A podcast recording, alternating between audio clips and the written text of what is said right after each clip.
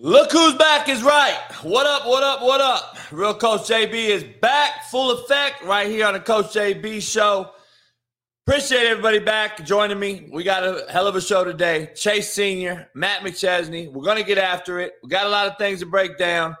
After a few days off in Vegas with my boy Pat Perez, LIV Golf champion. Uh, I had a little bit of a complication I'll get into, but I'm here to ready to bring this heat. And uh, Matt will join me in the first hour Chase in a second. We're going to break all things down. And why is Derek Carr such a fake ass good boy and an embarrassment? Can't wait to hear this. Plus, is Coach Cal in Kentucky the most overrated basketball coach of all time? Can't wait to hear my thoughts on that one. And it's going to be a great day to have a great fucking day. Make sure you pound that like button, subscribe, become a member. We are back better than ever. See you on the other side.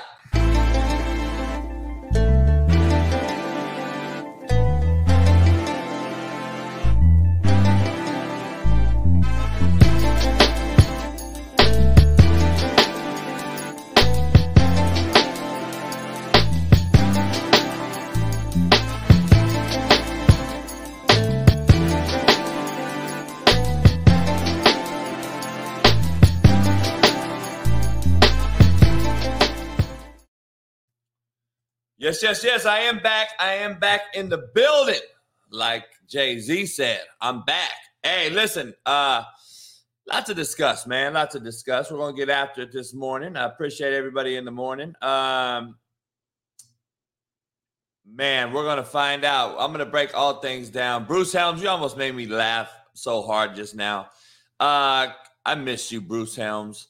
Um, I am back, Adrian Riley. Uh, man, went to Vegas for the longest trip ever. I was supposed to still be there. Shit. Um, but I had to get out of there. Uh, shout out to my boy Pat Perez for taking care of me, man, bringing me down there, hanging out. Uh, got to go play Shadow Creek. I didn't play Shadow Creek. Let me make sure I clarify, Greg Lloyd. I did not play Shadow Creek.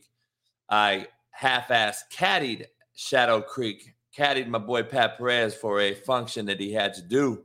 Uh, and uh, we got to. I just got to see the, probably one of the best courses in the world. That's Pat's number one course in the world, by the way. Uh, throwing that out there, but uh, got to play Shadow Creek and uh, in Las Vegas and do that. Went to the Raider game. Got to see Derek Carr up close and personal. Um, we'll break that down and and and uh, had some complications in Vegas, man. Uh, Went to the Post Malone concert, got to sit backstage on stage with Post, got to hang out with him for a while. Uh, got to do a few things. And uh, whatever we ate or drank prior to that fucked a few of us up. And I'm telling you, fucked us up, fucked us up. And uh, still ain't the same. Not yet. I'm not the same. But food poisoning was probably the least fucking thing scare we had. And uh, and it caused us to fuck up the kind of the weekend for for a lot of us. But uh, it is what it is. Shit happens, and uh, that is why I didn't get back in time for Monday's show. So I was sick as a dog. I had fucking bloody stool. You name it, I had it, and uh, few of us did. So whatever the fuck we had, it was real. Let me tell you something, boy. I, I, never, I never sweated like that. I lost about fucking. I thought I lost twenty pounds, but I've, I actually gained it back now. I lost so much fucking weight sweating. Uh, it was crazy. Bad fucking experience. Uh, and uh, hey, it is what it is. Shit happens. You got to keep moving on. But it was a painful motherfucking experience, and it cost me a couple days on my Vegas trip. But uh, it is what it is, man. It it is what it is. So I'm back. We're here on this Work Boot Wednesday. Chase Senior is going to join us, talk about Jalen Hurts and the Eagles. Is his Eagles, are they his Eagles in trouble?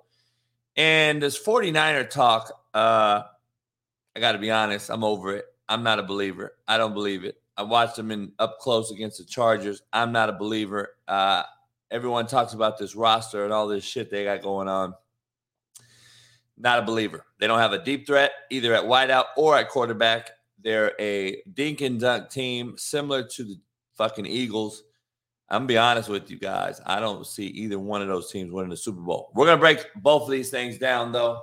Uh, so appreciate everybody in here hitting the like button, subscribe, become a member today.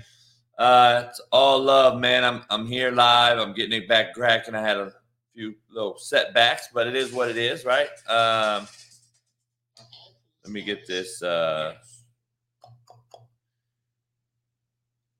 Let me get on uh, these other deals. So, no, I don't drink Bud Lights, brother. I don't drink Bud Lights. Shit. Vikings are the most underrated football team in the NFL, and I don't know why they're not getting more love. I'm be honest with you. I don't know why they're getting more, not getting more love. I really don't. I don't know why they're not getting more love. But let's get you guys started up right off, man. The day with the quote of the day: When you focus on the good, the goods increase. Uh, I don't know if you understand what that means, but when you focus on the good, the goods, plural, actually increase. Uh, a lot of people don't realize that. Too many fucking cats out here sucking their teeth, crying and bitching and moaning. Get over it, man. Go focus on the good, and the goods will increase. Um, poll question for you today: Can Jalen Hurts lead the Eagles to a Super Bowl win? Me and Sean Salisbury talked about it last night on Last Chance Q. Our third install was last night. I thought it was pretty fire. Appreciate everybody going over there and watching Last Chance Q. You can become a member on Patreon and watch it on Tuesdays and Thursdays, 6 p.m. Pacific on YouTube. Last Chance Q. We're on a fourth install coming up tomorrow. Can't wait for that fire episode. Uh, they're going to get better and better. We broke down Geno Smith last night, compared him to Kyler Murray complete opposite, complete opposite. We put up the same formation, empty formation. You got to see what Geno does in empty versus what Kyler Murray does in empty. And it's quite, quite evident that Kyler Murray is a mental midget and can't get out of his own way. But that is what it is. It's ironic that the Cardinals actually look good with Colt McCoy at quarterback. Colt McCoy was at quarterback. They actually looked good. And you know what else was? The most telling of all that? The most telling part of that, the team's camaraderie looked better. The quarterback that is a shitbird wasn't there. And actually, Kingsbury, who's I think's a slap and horrible head coach anyway, looked at peace. The team sideline looked at peace. Hopkins looked at peace. You remove one bad apple and it helps the whole bunch. You put a bad apple in there, it'll ruin the whole bunch. Try to tell cats that forever. You guys don't listen. What do I know? But what do I know? Uh, can Jalen Hurts lead the Eagles to a Super Bowl? For me, absolutely not. Zero chance. No but I'm waiting to hear your guys' thoughts. Let's get into Contrary to Belief, brought to you by CannadipCBD.com. Go on over to CannadipCBD.com. Use the promo code Coach JB, all caps. Uh, everybody on TikTok, what up? Come on over to YouTube Live, join the show, get up in here, become a member. Um, Contrary to belief, brought to you by betonline.ag. Use the promo code BELIEVE, B L E A V, and get you 50% off welcome bonus on your first deposit. A lot of things to bet on tomorrow's football game. We got weekend games, college and pro. The BCS rankings, playoff rankings are out. We're going to break all that down today on this show. This catch up work boot Wednesday. Contrary to belief, favorite part of the show. I watch some people and ask myself how they found their way out their birth canal. How did you find your own way out of your birth canal? That's how dumb some of you are. How did you find your own way out of your mama's birth canal? Contrary to belief, I sit there and think that when I look at some of you. Holy shit, that's real talk. How did you get out? Contrary to belief, life is unfair, and it's not fair that life is unfair. So live with it. Live with it. Get over it. Life is unfair, dog. Life is unfair. I'm sorry. And it's not fair that life's unfair. But so what? Oh well, sorry. It is what it is. Ain't nothing you can do about it. Lot to get into though uh, on the ticker down there. You know, the, the ticker says Derek Carr is a fake ass good boy. I say he's an embarrassment. And we're to break all things down, Derek Carr, today. Um, dude, where is my car? That is real talk right there. I'm to be honest, I got to watch him up close and personal. And I got to be real with you guys, man. If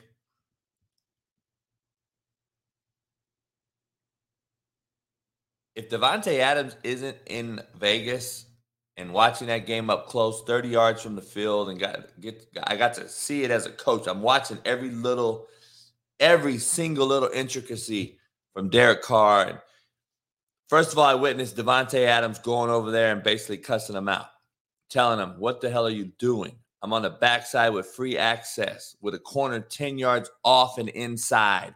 What are you doing? Why would you not even look to me?" So he tells him that. I hear the whole conversation. So I'm like, all right, that tells me there's a huge disconnect, not between Carr and just Davante Adams, but Carr, McDaniels, Carr not understanding anything, or Carr just being so caught up in being so bad that he just is a deer in headlights and knows nothing. What about what he's got going on? Because if you don't know where the best player on the field is, and you don't know pre snap that there's no inside adjuster, linebacker, safety, anyone in the alley, and you got this dude one on one, and you don't even look his way on third down, you are a complete bust, which we've already said that. And if you took, if you took Davante Adams out of that football game, the Colts blow, blow him out, number one. But number two, they pulled Derek Carr. Derek Carr is pulled. Derek Carr's probably not even the quarterback there. Probably Stidham.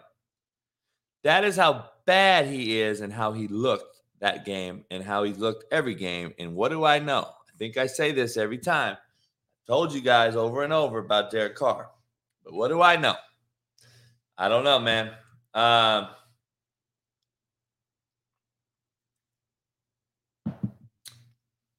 Freddie Mac, what up? Yeah, I'm telling you, I heard the whole thing. I heard the whole conversation, and and Davante Adams made Derek Carr look great. He threw him a drag route. He took it to the house. He threw him some now screens right now. He made him shook three dudes. Davante Adams is the best guy out there, and Carr can't get him the ball consistently whatsoever. And the and the cold part about it is I got to be honest with you. If I was Josh McDaniels, I would tell Derek Carr, you throw the ball to Davante Adams every time we have a pass play. Unless or else. That's what I would tell Derek Carr. If I was McDaniels, listen, dog, you're going to throw the ball to Davante Adams every fucking time. Because I'm going to be honest with you, he wasn't even being double teamed ever. He is not even being double teamed. He's not even being double, double teamed. Davante Adams is not even being double teamed. So, dog, I'm telling you, it's very bad. Carr had 250 yards and two touchdowns. Are you telling me that's good? Kurush? I want to know if that's something you you think is good or something. Oh, I'm just curious. Tom Brady threw for 450 on the Chiefs and lost.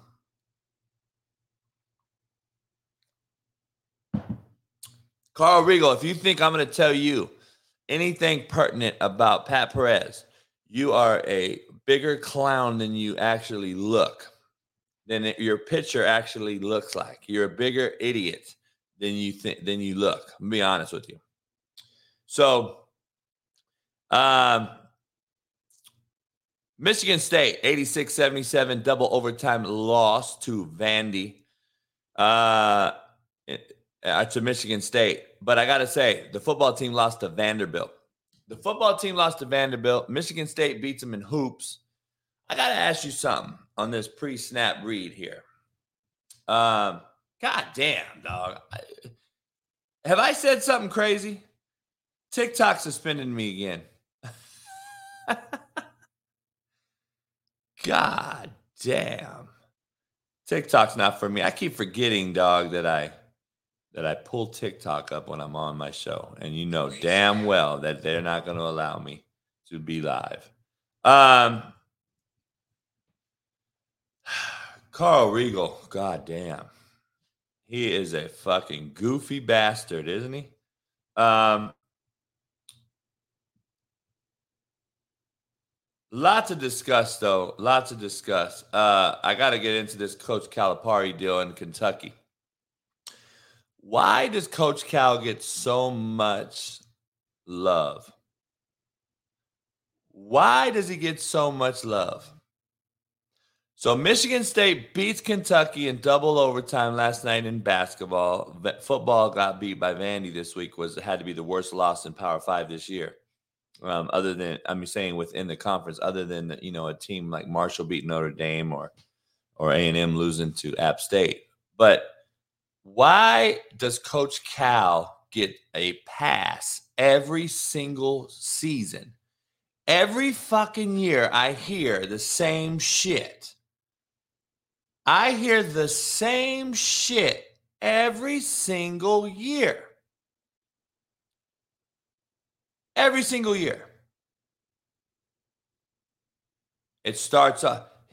It's okay. Kentucky can start off slow. They're going to be okay. Coach Cal has so many freshmen every year. It, it, man, when are we going to get over this narrative, dog? This motherfucker is the most overrated basketball coach I have ever seen in my entire life who makes $10 million a year. $10 million a year. He's the most overrated motherfucker I've ever seen in my life. Every single season, he loses game one to some fucking shitty team. It's all right. He's got so many freshmen. He's got the best freshman class every year, and, and, and it takes some time to get acclimated. Fuck it. Are you shitting me? Everybody has freshmen now. They're all one and done. They all fucking have the same issues. I'm so tired of this fucking overrated fucking clown. I swear to God, the dude is the oh, the worst coach that makes $10 million that I've ever seen in my life. Ever. Ever. I'm gonna be honest.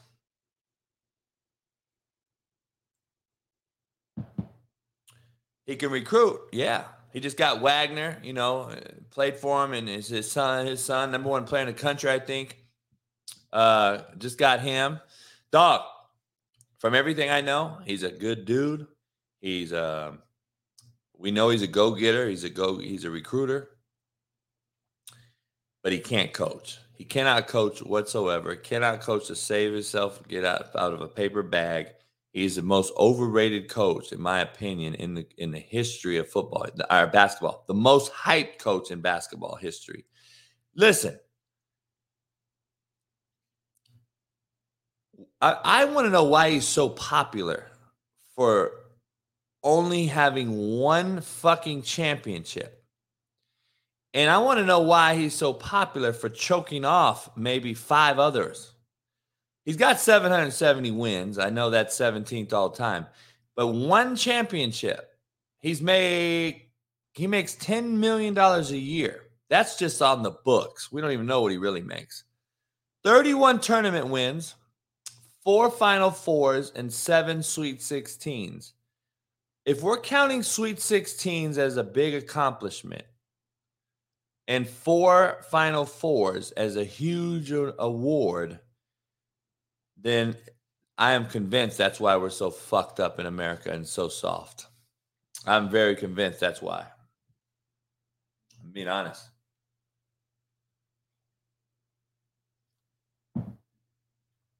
I'm gonna be honest.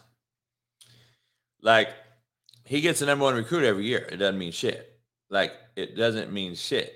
He loses every single season. And people continue to call him the GOAT. Like, dog, I, am so confused on what the fuck he, is the hype about this dude. Put him against John Wooden and just let's put in compar- comparisons. All right. This dude has 770 wins, and everyone talks about he's the best. I got to be honest. Um, John Wooden had 620 wins. All right. 150 less wins than John Calipari. 150 less.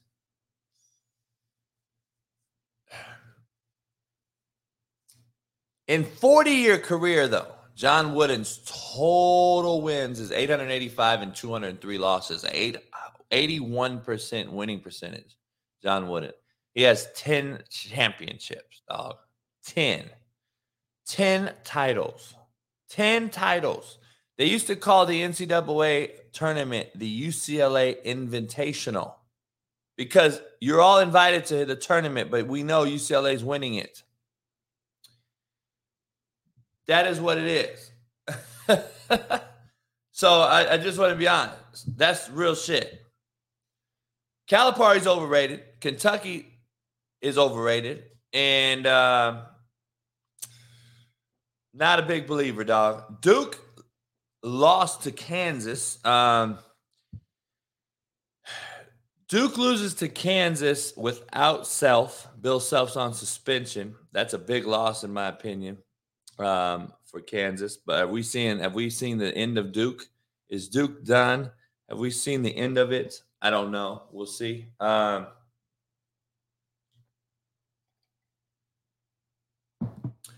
Hey, Larry Belafonte, Samuel Smith, how about you guys eat a dick up and shut the fuck up?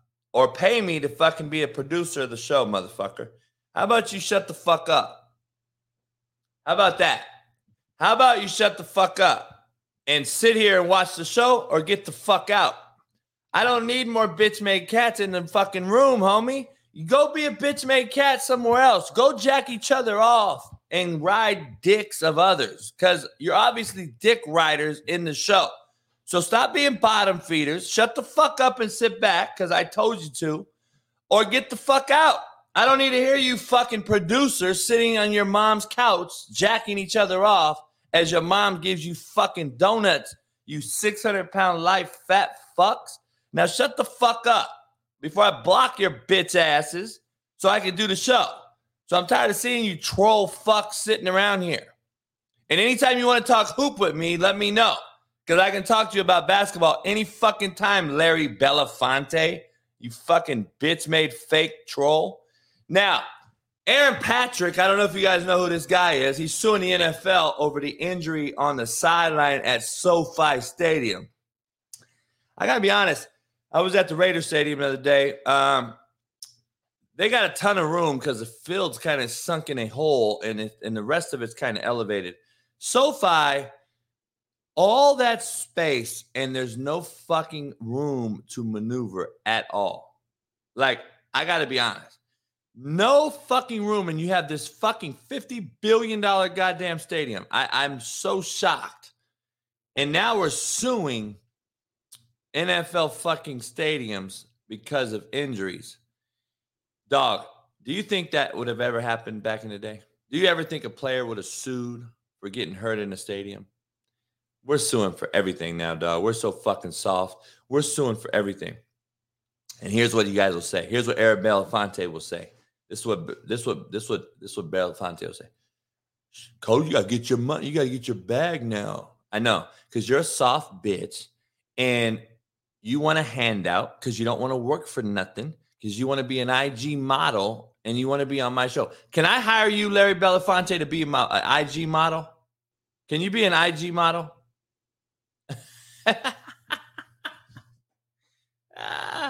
I don't give a fuck how Pat McAfee talks to his crowd, Samuel Smith. You think I give a fuck?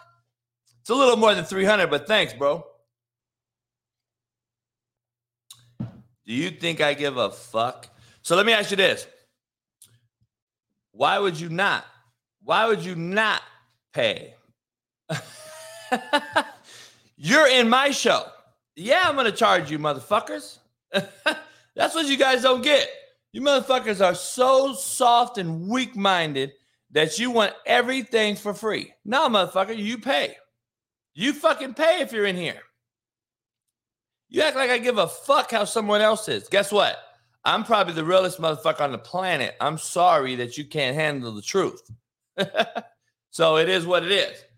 Uh, yeah, I charge you to miss a show. Dumb fuck. You got options, Larry. I don't know if you realize that. You do know you have options, right? Larry knows how many shows I missed. You are a dick rider, sir. you are a good dick rider. Uh, well, actually, you don't pay shit, so you don't. You're not being charged nothing, but you choose to come in here, and then you want to say what to do, and then you don't want me to charge you. Get the fuck out of here. See, that's the problem with you motherfuckers. And you get guess what? You're actually going to have a kid one day, Larry Belafonte. You're actually going to have a kid, and your kid is going to be Kyler Murray, a fucking mental midget, because of who you are and the dad is. You are so fucking dumb that we don't need you to have offspring. We don't need you to have offspring. We don't because you too fucking dumb. We have too many of you already out here. We already have too many of you fucking idiots. We don't need more of you. We need less of you. God damn. Um Yeah, Hector, what up Hector? Larry can't become a productive member of society. He's a bot. um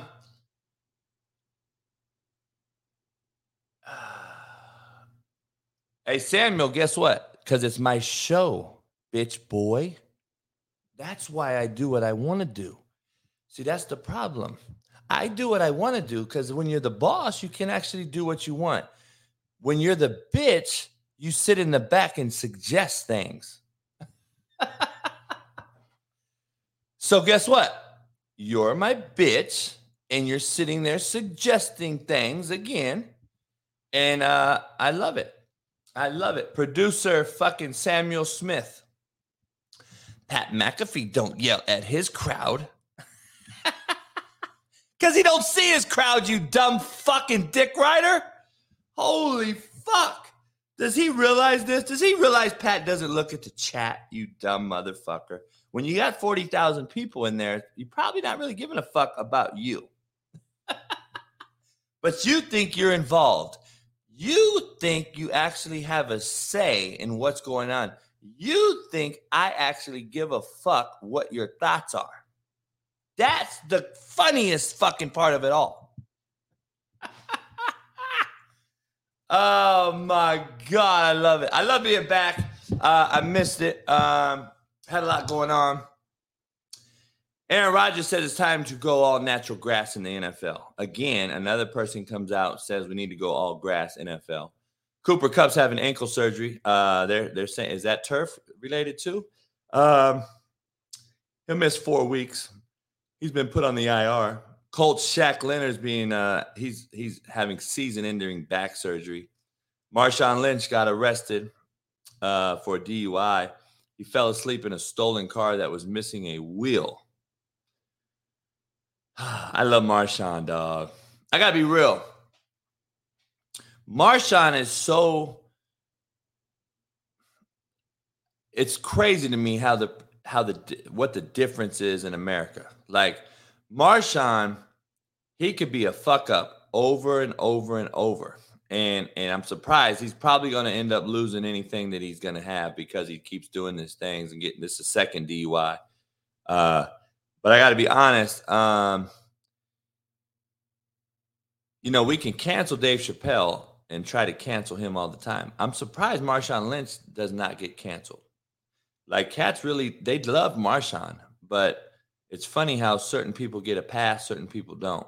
I'm I, am i am happy that he gets a pass, but at the same time, enough is enough. Eventually, you're going to be Marshawn's going to be just another cat uh, walking by the, the, down the street, dog. If he's not careful.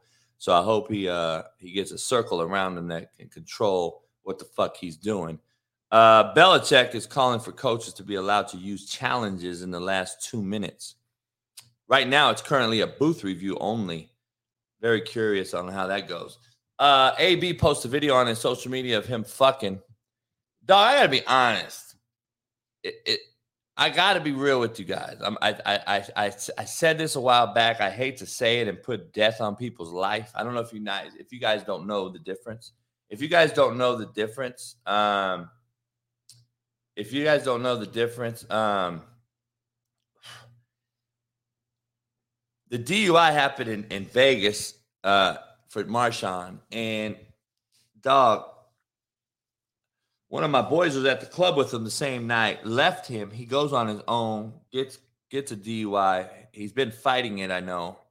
Um, he was charged with this DUI, and I got to be real. He's got two other ones apparently that have not been put out there. And why is his circle allowing him to continue to do this shit? Why are circles around these cats who have a big bag to lose allowing their homies to do this shit?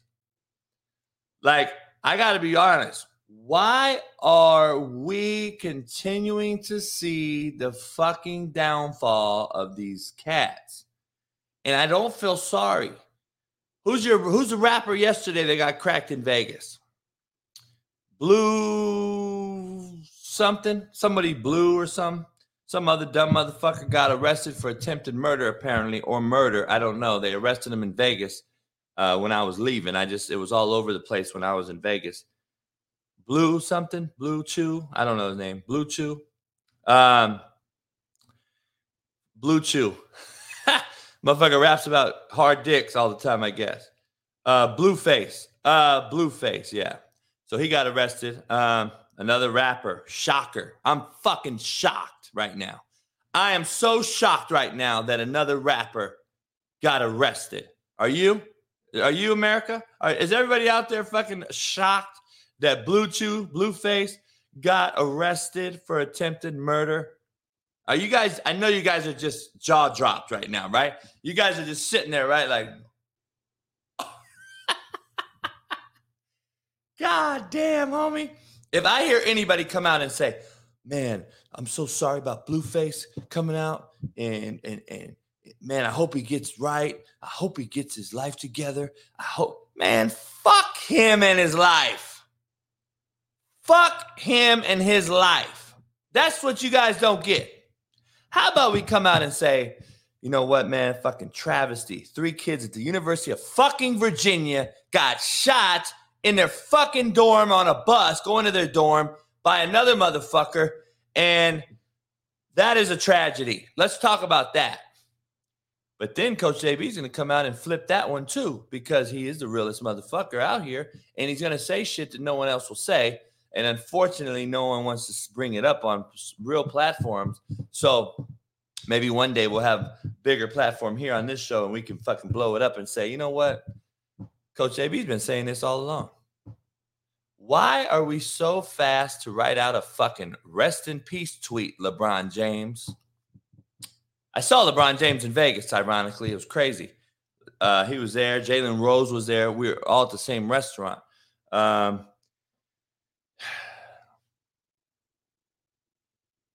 Dog, I'm be real.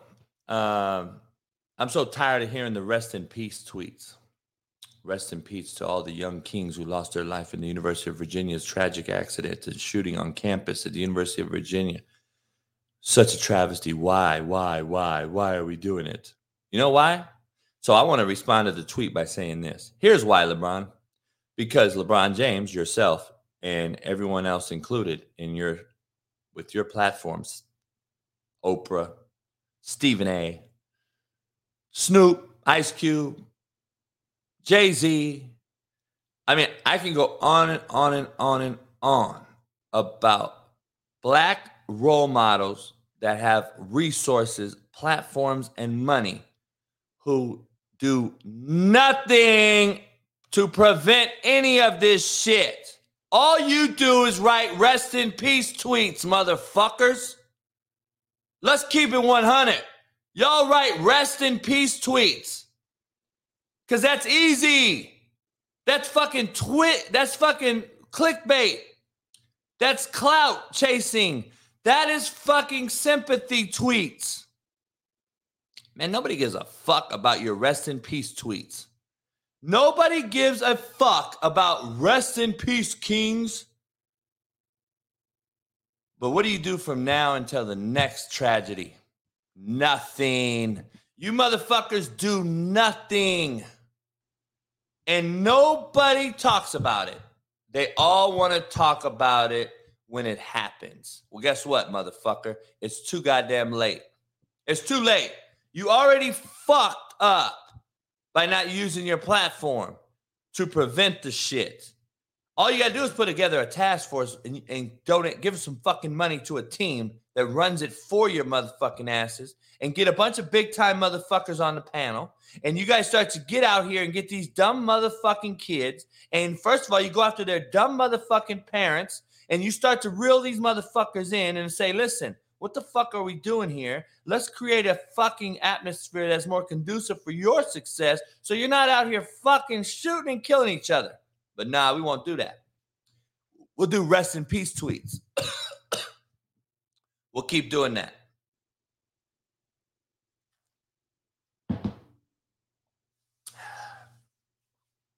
We'll keep doing that. Unfucking believable. Um, unbelievable. Antonio Pierce or Antonio Brown, I mean, um, I'm gonna I'm gonna be honest. Antonio Brown, I believe, in my opinion, I don't. He's either going to be in a coffin, dead and buried, in jail, or just another Delonte West. I can see him being another Delonte West very, very quickly. Uh, I've heard multiple stories that he's already out of money, that he's he's he's actually robbing people in another in a different type of way. He's actually robbing folks um, in a political sense because he's actually lying to them about watches that are fake, getting 160, 200k, and come to find out the watches are all fake. And then he's trying he's he's getting money from cats to do music videos and shit even though they he's lying to them and basically robbing you of a quarter million dollars here and there. He is actually about to show all of you that the truth hurts and he is an actual fucking moron and a shitbird and i've told you a lot of times He's the epitome of a shitbird. And what Mike Tomlin did with him in Pittsburgh to shut him the fuck up for all those years was the greatest single accomplishment in coaching history. Now I want to hear perfect made AB fucking dumb. well, I've known AB and his dad for a long time. His dad was a Kansas JUCO coach. I'm just throwing that out there. He's been a shitbird, bro. I'm just gonna be honest. He's been a shitbird for a long fucking time. So let's stop all the bullshit. And he posts a video of him fucking on social media. I, I I'm just telling you, this guy can't get out of his own way. And then he leaks a message about Tom Brady. So now we know the truth as to why he did the fucking, you know, the the the the t-shirt with Gisele and why he's posted Gisele and why he keeps doing all this shit this this text message was basically put out there. If you guys, don't know, text message was put out there by Tom Brady last May. Last May, that is the text message, um, and that is what's pissed off AB. Now we know. Now everyone knows that this text message is the reason why he's in the fucking feelings that he's in. This is why he's in the feelings, in his feelings. Tom Brady told him this, and guess what? Tom Brady didn't say nothing. Tom Brady didn't say nothing. So AB now needs more clout. He needs more. He needs his next hustle. So he's gonna post a Tom Brady text and try to get back out there. Dog, it's unfucking believable. It really is. It's unfucking believable. And uh it ain't CTE, man. It's called shitbird. He's a shitbird. Miss me with the whole fucking CTE bullshit. Um He's a bitch made cat to the extreme. That's what the fuck he is. CTE, these fucking nuts. He ain't got no fucking CTE. Um, he's a fucking shitbird. I think I don't know what I know, Hector, but I do know this. I think I said Taylor Heinicke was going to win three or four games in a row. He almost fucking is five and zero. He's four and one. I don't know what I know. I don't know shit about quarterbacks though. That's fucking crazy. But Taylor Heinicke, I think I said on this show, uh, because I got actually hit up by a bunch of people online, like, damn, Coach JB be calling it. But what do I know? I don't know anything. Taylor Heinicke is by uh, what I've been saying. I don't know why we didn't get rid of fucking Wentz a long time ago.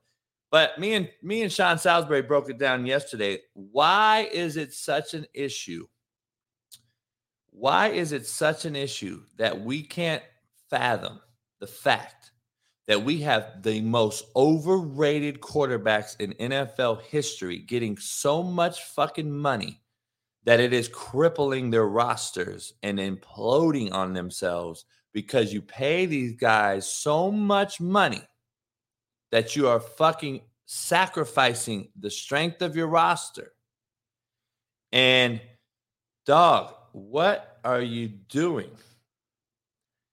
I it blows my mind. Cooper Rushes are out there in the world. I told you. I think they're still better with him. And it's it's showing up. It's showing up. But what do I know? Heinicke's of the world, Mills of the world, Geno Smiths of the world.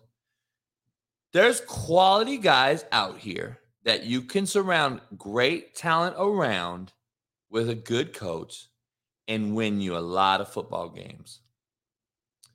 Compared to a Kyler Murray, who you pay all the money to, surround this team with average dudes. O line's horrible. Running back, they just cut Eno. I don't know why. Um, I guarantee you, Eno was a cap casualty because of a guy like Kyler Murray who signed for 200 and something million dollars.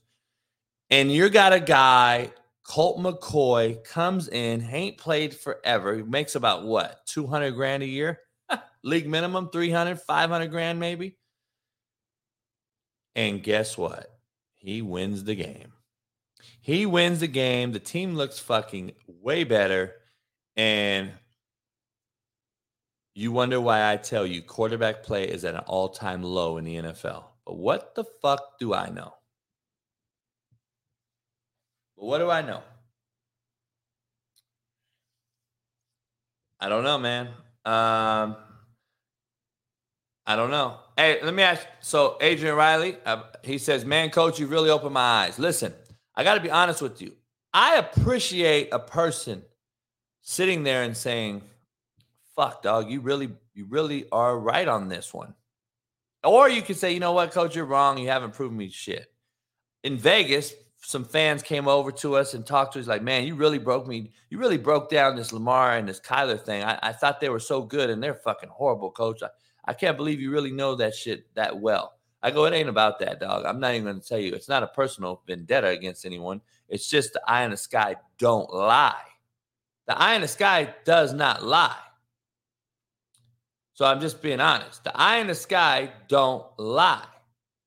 So I, I don't know what to tell you. It's not like I'm sitting here making up the shit.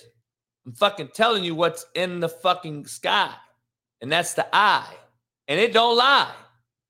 I'm a fucking rapper. I should be a fucking rapper around this motherfucker. Um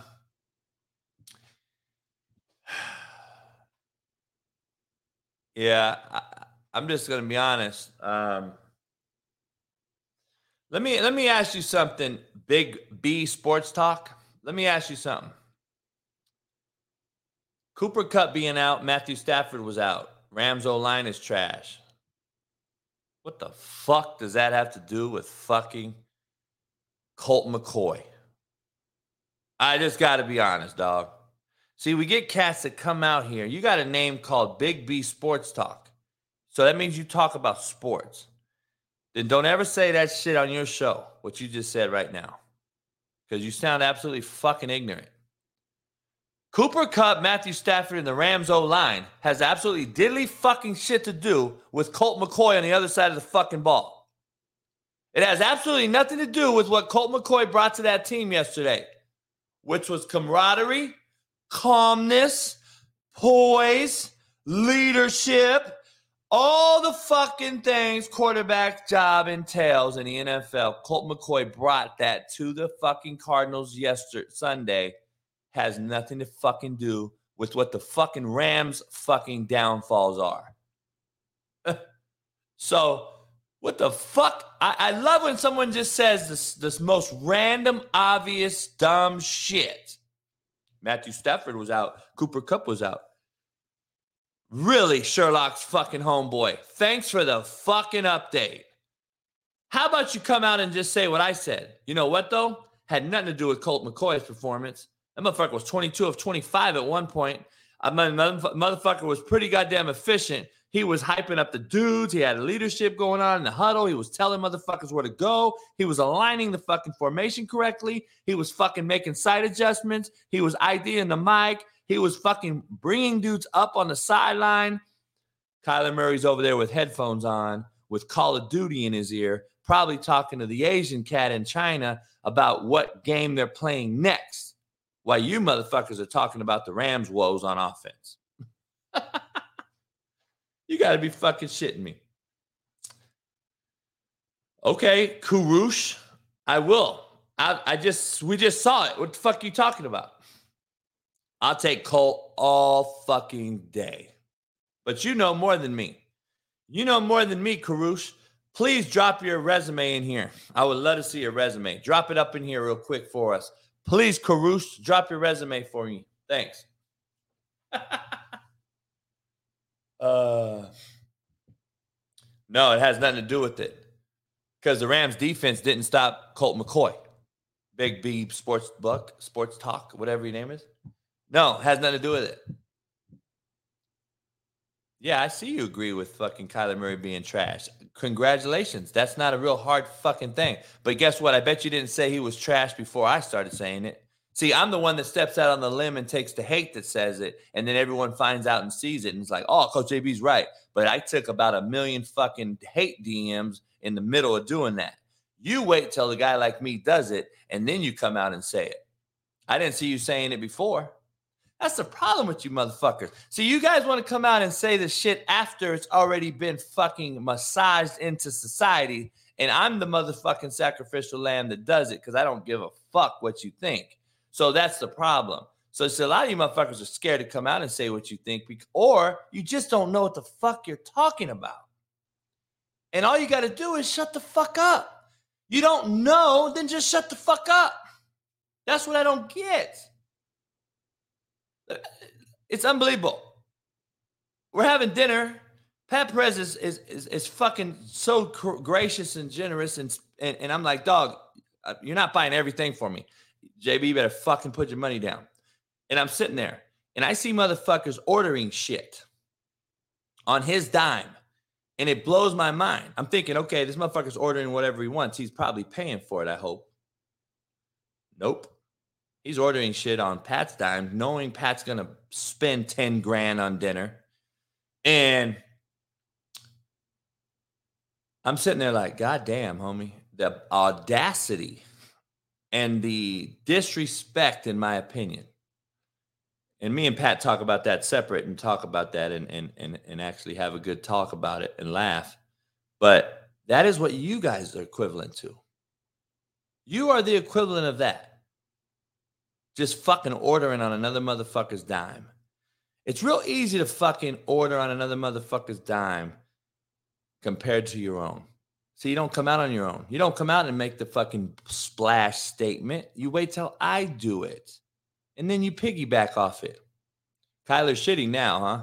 after I fucking had a video that went had three million views and went viral because I showed how shitty he is. And then everyone's like, "You don't know what you're talking about." And then it, now it's proven that he is shitty once again. But what do I know? And then everyone wants to ride the coattails, dog. We want to ride the wave. We're gonna ride JB's wave all the way to the fucking shore. But guess what? JB don't know shit.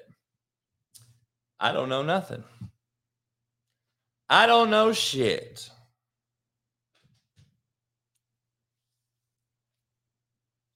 Yeah. Oh man, fuck. First of all, Big B, I never said you were stupid. Show me when I said you were stupid. See, that's this problem. So you motherfuckers put words in your mouth to make you feel better. JB called me stupid on his show. Fuck him. no, I didn't. I never said you're stupid. Said you may be a dick rider, you may be a fucking ride wave, a wave rider, you may be a fucking bottom feeder, you may be scared of the truth, but but Big B, I, I don't have nothing against you. I don't even know you. I've never had an issue with you in my chat.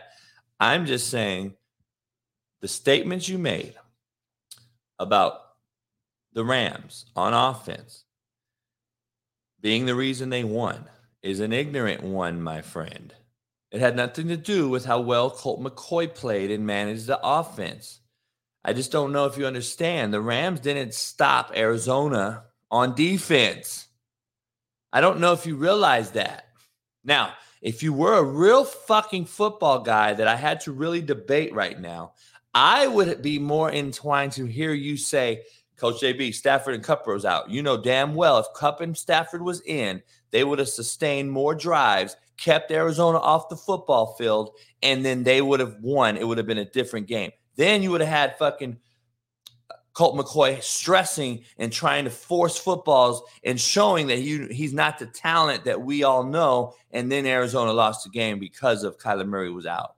Now we got a debate. Now I can sit here and say, okay, you know football. But that's not what you said, homeboy. That's not what you said, dog. See what I'm saying? That's not what you said. So come on, dog. Get real.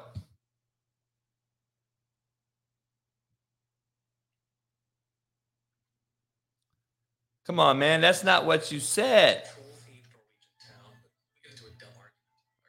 Hey, it's interesting. Um, it's interesting. Where's this guy at? Big B Sports Talk. It's interesting, dog, because I got a I got a uh I got a message about you. It's funny. You did a Kyler Murray video. And now you have the audacity to come on my show and tell me that you did a video? Big B, are you fucking joking me? I have a video that you did basically using word for word what I did before. I just got a YouTube video and you're cl- you're happy about 130,000 po- uh, uh, message that you put out about my breakdown? Are you fucking joking me, homie? And now you're in my show? Holy fuck. And you're going to sit here and talk to me like I'll never found out? I'm getting blown up about your video word for word using my fucking breakdown. Holy fuck. And it's the same play? You broke down my play?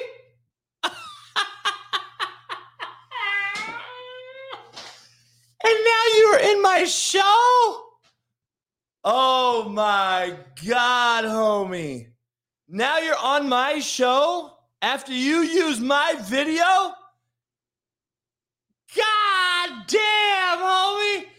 This is real life. You are a real this is what you you use my video on your channel? Oh my god, dog. Oh, oh, oh, oh, Oh, my boy Steve Mack. Appreciate you sending that. That is crazy. Where did he go? Did he disappear? Where you at, homie? Where did he go? Big B, where you at?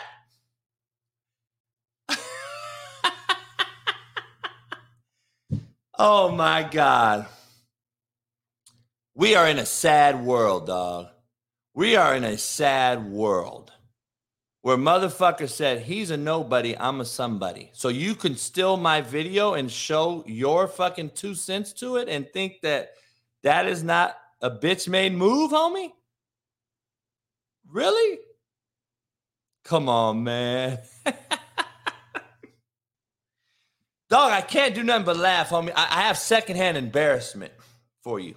I have secondhand embarrassment for you. I'm be honest with you. I got secondhand hand embarrassment for you, dog. I got to be real. Um, I'm embarrassed for you. Listen, man. There's only one original. All right. There's only one OG, and and then there's a bunch of fucking copycat dick riders. And it's okay if that's what you got to be and do. Hey, dog, shoot. Hey, I hope you got 130. I hope you get 140,000, dog, next time. But you should at least drop the source. Hey, man. Coach AB broke this down and showed me how to do it, and I'm doing it now. You should at least do that because that's what a, you know a grown man would do. I don't know. That's just me. I could never steal someone else's juice and throw it out there. But it is what it is, dog. Kudos to you, homie. I hope you got a little few dollars off of it. Um, sad world we live in, dog. God damn. Uh, whoo, that's comical as fuck. Um, the Eagles suffer their first loss of the year. Redskins get that ass. Heinicke, I told you. And listen, dog, 17 to 29, 11. That's not great numbers, but he brought energy. He brought fucking energy. He brought energy that got them over the hump. That's what he did. He brought a bunch of energy that got them over the hump. And he got Terry McLaurin the fucking football what Wentz could not do. McLaurin looks like the guy he once was with Taylor Heinicke at quarterback. Jalen Hurts, all right. I can't wait to get Chase on the show and, and break him down. I can't wait to get Brett. Uh, I can't wait to get Chase in here later on because Jalen Hurts was 17 to 26 for 175 yards. 175 yards. And again, dog, what do I keep saying? You can't throw 12 touchdowns and two interceptions. It's only a plus 10 ratio in the NFL through fucking eight games is not a so that's barely a touchdown a game if you haven't figured it out. Okay. It's not even fucking a, a touchdown and a half a game. In the NFL, as a starting quarterback, that's not going to win a Super Bowl. Sorry. Sorry. So I can't wait to talk to Chase about that. Um, DeVonta Smith had six catches, 39 yards, not enough. Uh, Goedert scored a touchdown, but he got injured. So he's probably done. I don't know. He's going to be fucked. That's a huge loss for the Eagles. And let's get into the Josh Allen deal and the Vikings win. All right. Let's get into this whole fucking deal. I got to break this down. So, is it Josh Allen? Is it Josh Allen that who lost his money on the Raiders? I didn't lose no money on the Raiders. Who the fuck you talking about? I never picked no goddamn Raiders. Who? When have you ever heard me say the Raiders? Um, but anyway, Josh Allen. Did did management make him play? Did Josh Allen say, fuck you, management, I'm playing? I don't know. I don't care. All right.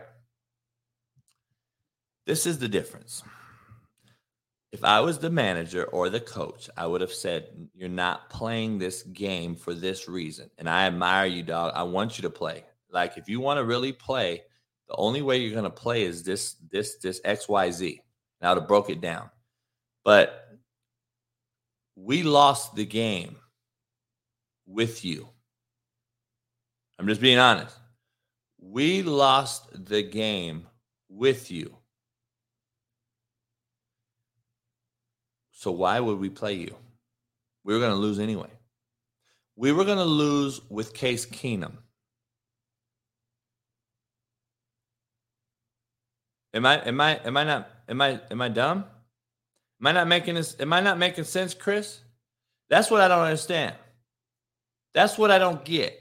That's why why haven't why hasn't ESPN said this? Why hasn't anybody came out and brought this up? Like it doesn't make sense to me. Okay, let's go out and not, let's not play you because we we don't care if we lose this particular game. We got to get you healthy or we are fucked. So just chill. That's an order. That is a directive. That's what the fuck would have went down.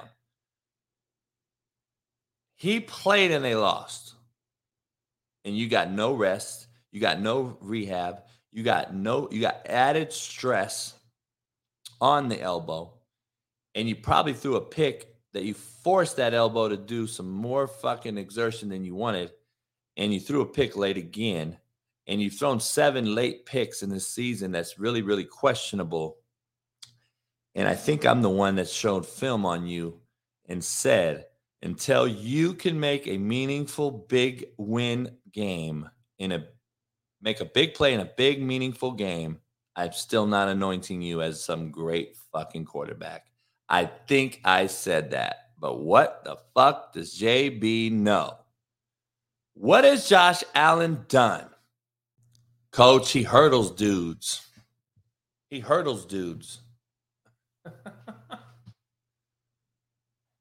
My man, I missed you, dog. I missed you, homie. I've been I've been in a fucking like ICU for a while. Thanks a lot, man. Appreciate you. What's going on with you? Matt is fucking missing in action. He's coming back in right now. Um, I'm gonna keep talking to him like he's here. Um, Matt's not great on technological advancements, by the way. He's not very good with uh, he's not very good with uh, technology. Um, Matt is not the greatest, but I'm gonna keep talking to Matt like if he's in here because he just hung up on me. Uh, what's up, dog? What's happening? How are you? You good? Yeah, I want to throw my phone out the fucking door, but other than that, I'm fantastic. I missed you, man. I I, I got food poisoning and I shit blood, so I, I, oh. I guess you know. Hey, I had a little scare there. I had a little scare, you know. Um, Was it, Vegas fun? Yeah, this is Pat Perez though. Um, hey JB, I'm gonna be honest. You could die tonight. Damn, like that, huh? um, me and Pat have a different relationship. We're similar to me and you. Like, I'm sure we'd probably fuck with each other like that too. That I was like, Pat, you got a hundred million dollars, motherfucker. You know, how about you uh help? not, no, no, no. I'm not saying about help, but I'm like, it's fucking it's real easy to kick back and talk shit to me right now, isn't it? And he was like, Yeah, it's pretty fucking easy. so how was Vegas? Was it fun? Yeah, it was fun, man. Uh how much I mean, money did you make on the Colts? you go Pat Perez, you go with Pat Perez, man, and, you, and he don't let you pay for a fucking anything. You know, it's pretty fun. But uh, you know, I, I won five hundred on the Colts. I picked, but but and I and out there, you know, I got the book out. So you know, my phone now, I got I got the actual book, so I could bet on different things, which I don't get to do in California. So I got to I bet a bunch of different shit. I bet I bet on a uh, I bet on a 50 yard run by Taylor, and that motherfucker broke that 75 yarder it got me 250 bucks. So I was, like, I was like, hey, man, fuck it. We were just playing. But we were in the suite, dog. We are sitting there with the owner of MGM. I mean, fuck, dude, he couldn't couldn't have been better. Better. That that place is dope, isn't it? The the yeah, Raider Stadium is really sick, isn't it? Yeah, it's a cool spot. It's yeah. Cool I went uh, last last year. We went out, me and a couple of my buddies, for like uh, you know, end of COVID kind of pop off, and we went and watched Baltimore and the Raiders in the Monday night game last year to open the season. Yeah, man, that that fucking place is like a spaceship, dog. It is so dope. Yeah, it is. Like you, you you would figure that they could attract just about anybody to go play there. To be honest with you, I mean it's really special. So nah, they got to figure something out because that team is dog shit. Yeah, and I got to see it up close as a coach. I'm 30 feet away. I, I got to see Davante Adams rip Carr's ass. Uh, and and and talk to him about like, dog, I'm on the backside with free access. This is the this is verbatim. This is coming from Davante, and I love to hear coaching terminology as a, from a player. He's like, I'm on the backside. I'm the X on the backside with free access with a 10 yard corner and sitting inside. Why aren't you even looking at me? That is verbatim what he told him on the sideline. Carr sat there and did this. Yeah, and then he cried afterwards. I'd love to get your opinion on that. Look, I, I, uh, I love, it's, Bron- it's Bronco Raider, Raider week here in Denver, and both teams have underachieved just at a monumentally terrible fucking level. Just watch this, everybody. Gosh, I love the car. I love our coaches. Um, they've had nothing but success. You know, where have they had? Where's McDaniel's had success, Carr? You know, I'm sorry. You should have said Belichick. Let me ask yeah. you this, Matt, before we go on. This right here, I have goose. I have like a weird goose set of goosebumps right now. They're not the good ones. They're not the ones that you like are hyped about, like when fucking like coming out of the tunnel. These aren't the goosebumps I have. These are like this is nervous, my, like we're my, about to get my, shit stomped. well, like I'm feeling very embarrassed by listening to this fuck. Um, and and I'm sorry. Like I gotta hear this more, but me and Sean Salisbury shut it off last night. I mean, it's fucking embarrassing. Derek, um, you know, sorry. Continue. To finish that, sorry for being emotional. Oh my god, dude. I'm just pissed off. There's something, you know, that a lot of us try and do just to practice. Oh just my god, dog! I, here, bro. Hey, I can't. I can't do it. I don't know if I could do it. Like, like just listen to this one, just to go to sleep at night. Just to sleep. That's the result. Doug, of all that who allowed him out there to do this? This is a lot of guys off. Pisses everyone off. I'm so pissed. Hard. No Football's hard. Some guys are My body hurts. I can't sleep. I said, just okay. practice. Just to practice. So, hold on, Matt. Matt. Man, hold on, man. I fucking had I got food poisoning dog in Vegas and my whole fucking weekend was fucked up. I had my life was over with, man. Oh I fucking, fuck, God, it was so hard. But Pat Perez spent fucking 30 grand on me from crab and lobster, but fuck man. I'm crying. I had to wake up, JB, I had to wake up early. Out of here. I had to wake up early to go to work, and I couldn't sleep. And I worked so hard to just go to work every day, and the things I have to put in my body from from smoking dope to all the water I drink and all the supplements, and I just I don't know if I can handle it anymore. All I love our coaches, even though I just met this motherfucker, Josh McDaniels, and he's had so much success under Belichick. And I just, I'm pissed off and I'm going to cry. I'm going to have a nice little cry about it now because I'm so angry. Get the fuck out of here with this shit. You're the fucking, you're the quarterback of the fucking Raiders, homie. Like, look, bro, I, I played for the Broncos. I grew up in Denver, but I was born in Santa Cruz, and I like a lot of my early life was around the Oakland Raiders and the San Francisco 49ers when they were still in the Bay. And my first game ever was a Raider game. And that team is supposed to be fucking tough and uncompromising. And I just imagine what Kenny Stabler's sitting back thinking. Like, can you imagine Ken Stabler fucking crying? Can you imagine Rich Gannon crying? I mean, come on, dog. This is just. I have no doubt that he's upset about the way that this the season's going. But getting up here on on on national TV after you just lost to a coach that's been there for like eight fucking days and was at ESPN last week and crying. It just it's a it's the it's it's not even soft. Like it's I felt like it was fake. Like I felt like he was like he's not really that upset, but this is the route that he chose to he's take. I, I, don't know, upset. man. Matt, I'm telling you, Matt, I'm, you've been around this. Me and Sean Salisbury broke it down last night. It's really uncool. There's a thing called fake ass good boys. And That's good boys. Okay. Tell fake me. ass good boys, Matt. And you know, just by hearing that term, you already know who the fuck they are. And you're like, damn, that's a great term for these motherfuckers. I'm writing been it down. I've played with them. I've coached with them. I've seen them every day. These are the guys that go in and sit and they look in your face in the meeting and you're you're ripping this motherfucker. Uh, yes, sir, coach. Yes, sir. I'm gonna. I'm. Yes, sir. I, I never did that. I, I'll be in class tomorrow on the first thing, coach. Yes, sir. Appreciate you. You're a great coach. I, I'm so glad you brought me here. Tomorrow, he's in the dorm. He's on camera. He's smoking weed. He's fucking with a female. He's not in class. He fucking is a fake ass good boy. Tells you what you want to hear, but really, in theory, knows that he's a shit bird. And I got to be honest, Derek Carr is the fakest good boy I've ever seen play the position. And he knows, Matt, I've been in this situation in different variances, okay? If I'm not doing good or performing, underperforming, or just plain out no, I'm not good, I have to make, I go into what we call excuse mode. Now I have to make an excuse either to get out of this scenario or make someone feel sorry for me. He Yep. is making someone feel sorry for him because he knows he is not very good He's playing terrible. and he knows that he's wasting Davante Adams. And I got to see him up close, and I'm gonna be honest.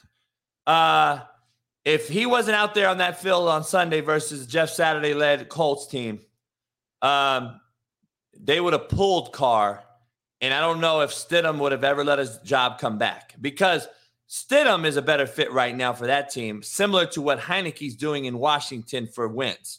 And that is the energy you have to have. And I have to ask you, Matt, if you're McDaniels right now, both of you are on the hot seat, Carr and McDaniels. Do you make that move and do some unorthodox thing, even though you're getting paid? I understand Carr's paid, but you know what? Your job's on the line after year one. It ain't even fucking year one. It's halfway through year one. And I got to go in and say, you know what? Do I have full autonomy like my counterpart Jeff Saturday does all of a sudden because he fucking put Matt Ryan in the fucking game? Yeah, I thought he was done. he would. So do I have full autonomy too to do this because I need to pull Carr and roll with Stidham? Well, look, I played for McDaniels, and there's, I'm going to just say this. He is the biggest fucking scumbag I've ever been around in my life. I've heard that. He doesn't tell the truth. He thinks he's fucking Bill Belichick Jr. He talks shit. He won't let anybody make fun of him. Like he's not one of the guys. He's really like he's he's like the Napoleon complex times 50, where he's in everybody's face, uh, trying to like degrade adult NFL football players and shit. Um, I'll just tell you a little story. My career ended off the field and I had signed nine injury waivers to go back to the Broncos my last year. My ankles, my back, my shoulder, my hands. Like, so if you get hurt, you're fucked. You don't get paid. But I wanted to play. And I, you know, off the field, I had this catastrophic injury off the field and, you know, got ran the fuck over and tore my leg up really bad and hurt my back really bad. And I was in the training room like three days later after getting out of the hospital, and this cocksucker Josh McDaniels walked into the training room, and he was like, "Hey, uh, golf cart, huh?" and started laughing hysterically about it. So that tells you where his head's at when he comes to his players. So yes, I think Carr is underachieving terribly. Rick Pashotti, or, or Pashotti, I don't know how to say his last name, but the guy that was there last year, the intern who's in Green Bay now, should be the head coach right now. He did a much better job managing his football team and getting them to play hard for him. I think people in the Raiders organization, the players can see the fact that McDaniels is a fucking asshole and a douchebag and doesn't know what he's doing. And again, you know, I have no idea the blackmail he had on on the Davis family to get that fucking job. Uh, but I, I'm just, I, I yes, Carr needs to be better, and this this whole crying episode is it doesn't look like very authentic to me. It looks it's just crying weakness. I don't think that it's going to like get everybody to play harder, especially coming to Denver this week. Um, all that said, this all falls on McDaniels. I think he's an awful human being on top of being an awful coach. Um, and he's he needs to go, bro. If the Raiders keep this guy employed, they are going, it's going to fucking destroy their entire franchise. And I watched this happen in Denver. He came to Denver, and within a fucking year, he had gotten rid of Cutler and Marshall and, you know, cut a bunch of defensive players, and nobody could play, and everyone's terrible. And he's bringing in all these expatriates and blah, blah, blah, blah, blah. And like, I, I just, I don't know, man. I think McDaniels is a fucking cancer. Dude, I, he is such a bad dude. I got really thick skin, dog. It takes a whole lot to like get me to a point where I'm like, wow, I, that's some fucked up shit.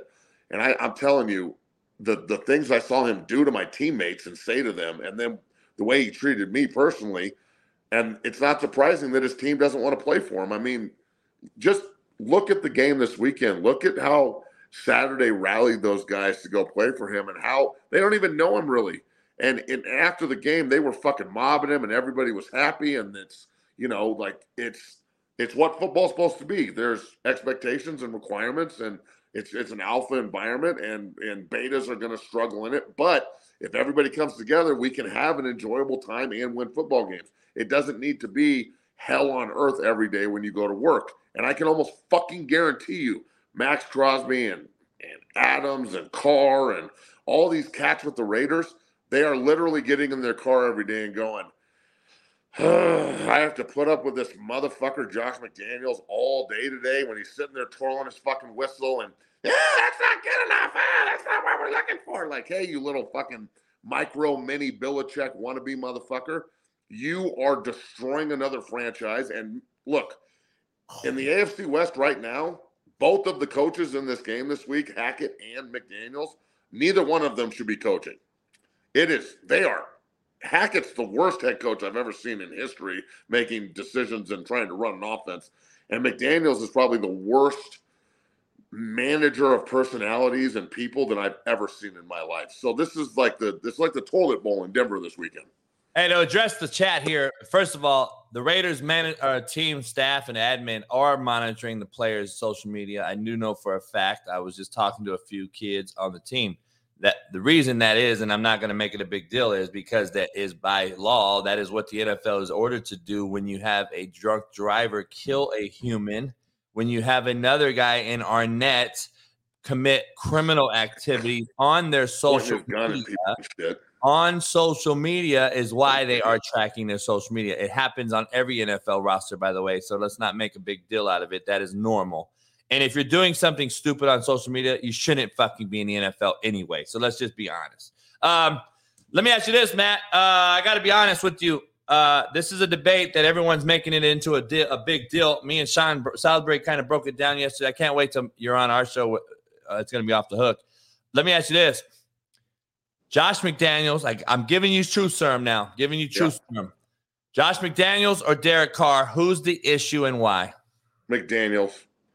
And look, I'm not I'm not saying that Carr is Yeah, we're gonna argue. Yeah. He's not look, he's not absolved from fault, but I don't understand how a team that was worse last year can be that motivated under an intern coach to go ball and how well he did leading that squad last year.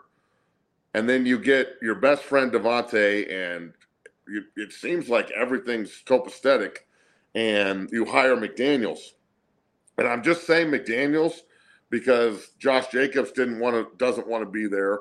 And Maxx Crosby looks miserable, and that guy loves football. I know he's one of my guys. And I, I love Max. And when he looks that miserable and angry, there's a reason. Like there's something actually going on because that guy fucking loves everything about the game. I mean, he's exactly what you're looking for to build a team around. The the other guys on defense, Chandler Jones is a total fucking bust as a pick. Uh, nine games, a half a sack, 12 tackles absolutely unacceptable.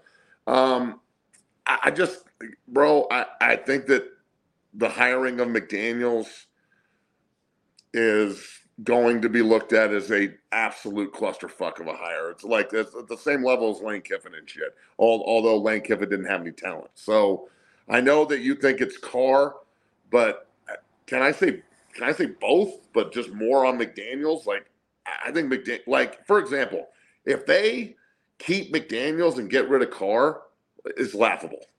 Like you can get rid of both of them, but don't fucking keep little Joshy around and then get rid of, of Carr and just bring in Stidham or some fucking guy off the street or draft CJ Stroud.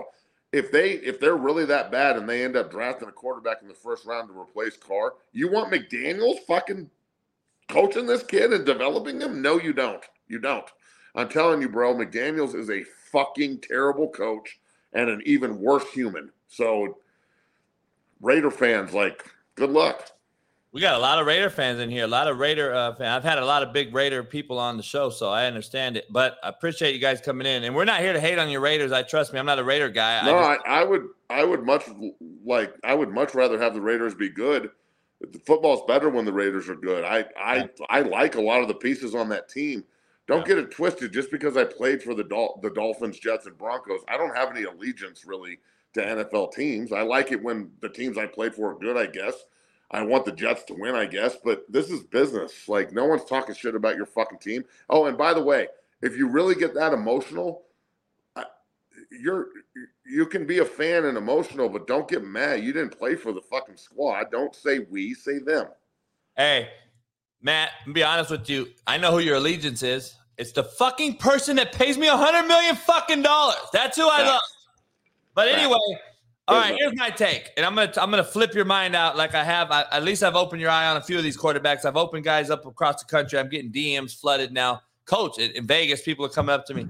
You actually opened my eyes with Kyler Murray and Lamar Jackson. You actually opened my eyes with Derek Carr. Holy fuck! How do you know this? Well, because I know I know what the fuck I'm doing, and you don't know nothing. So go over there and sit down and shut the fuck up and smoke your cigar.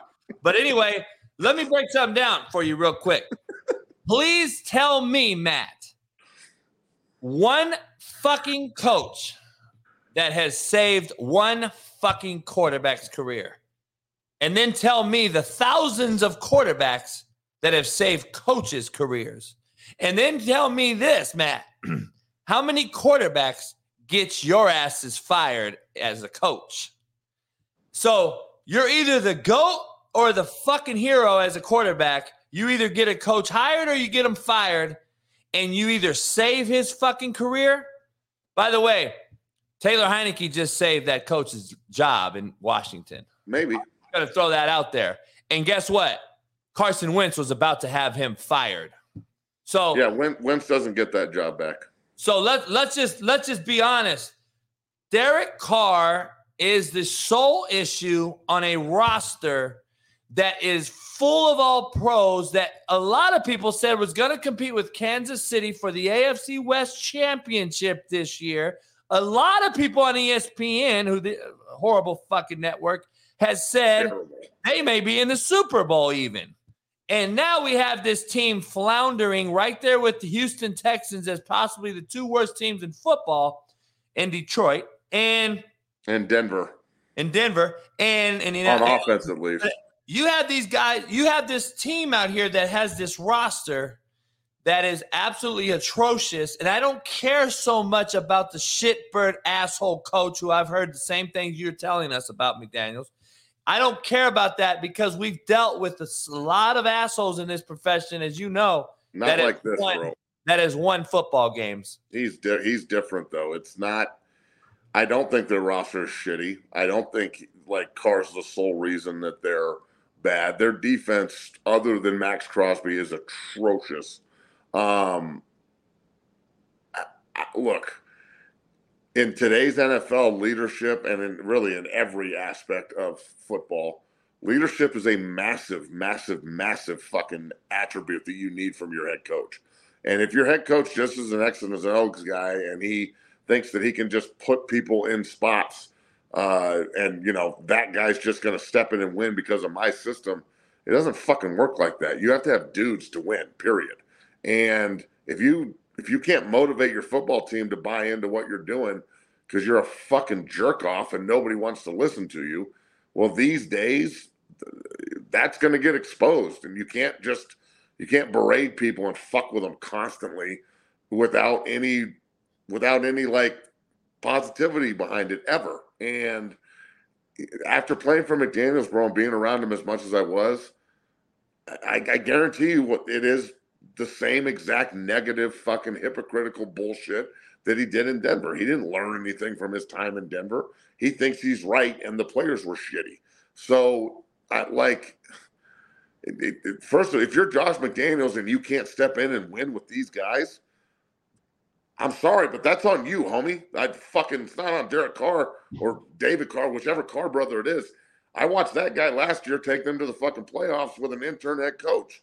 So I, I think that with the right coach and the right system, you can win with those guys, especially with getting Davante Adams. Like, I mean, fuck, man. It, it just this game this weekend, Raiders Broncos, has the two most inept offensive play callers and you know, coordinators and head coaches in the National Football League right now. They are fucking atrocious. And yeah. and the Raiders have talent. The Broncos, you know, I mean, shit, man, that's an entirely different conversation. They they they were supposed to have offensive talent, but it seems to me that Russell's washed and Jerry Jeudy's just soft as as soft. He didn't even want to play last week, so his heel hurt. Um, you know, the offensive line's terrible with the Raiders and the Broncos. I mean, the over under on that game this week is 41.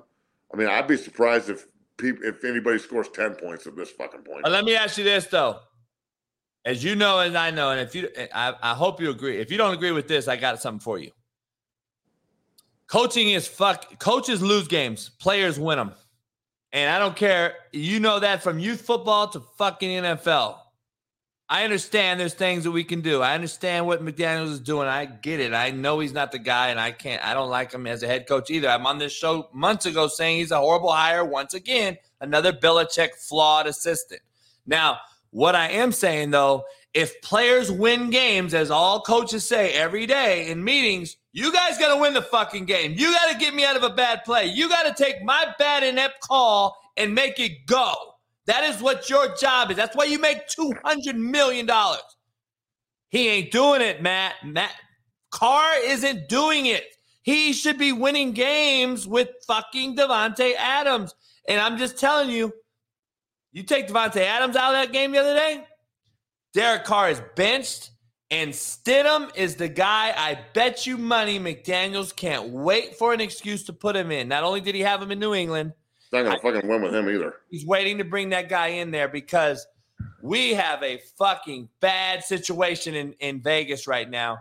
And I'm gonna tell you, Matt, I've never ever seen. This is I, am gonna end with this, and I want to move on and jo- uh, uh, uh, ask you about Josh Allen. Let me ask you this: Vegas' stadium, you've been in it, is kind of in a bowl, and the sta- and, and the crowd can't quite reach the players when they leave the tunnel if that game would have been in LA Coliseum or Oakland the other night, they would have scooped they would have scooped uh, McDaniels off the field. I'm telling you, they were booing that motherfucker, throwing shit at him. And then Carr came. Oh fuck, he was right there with them. But I'm gonna be honest, dog. That is a fucking the boo birds are out in Vegas, and Vegas ain't nothing like LA and Oakland was back in the day when you played. I'm gonna tell you right now. No, I've, I've been hit with a battery and at, at this Oakland. ain't even close. I was I, I witnessed the most the softest Raider environment I've ever been around in my life in Vegas the other day. It's like I, Disneyland, bro. It's, a, oh, it's not even close, dog. The NFL atmosphere is totally changed. That's why I don't go to games.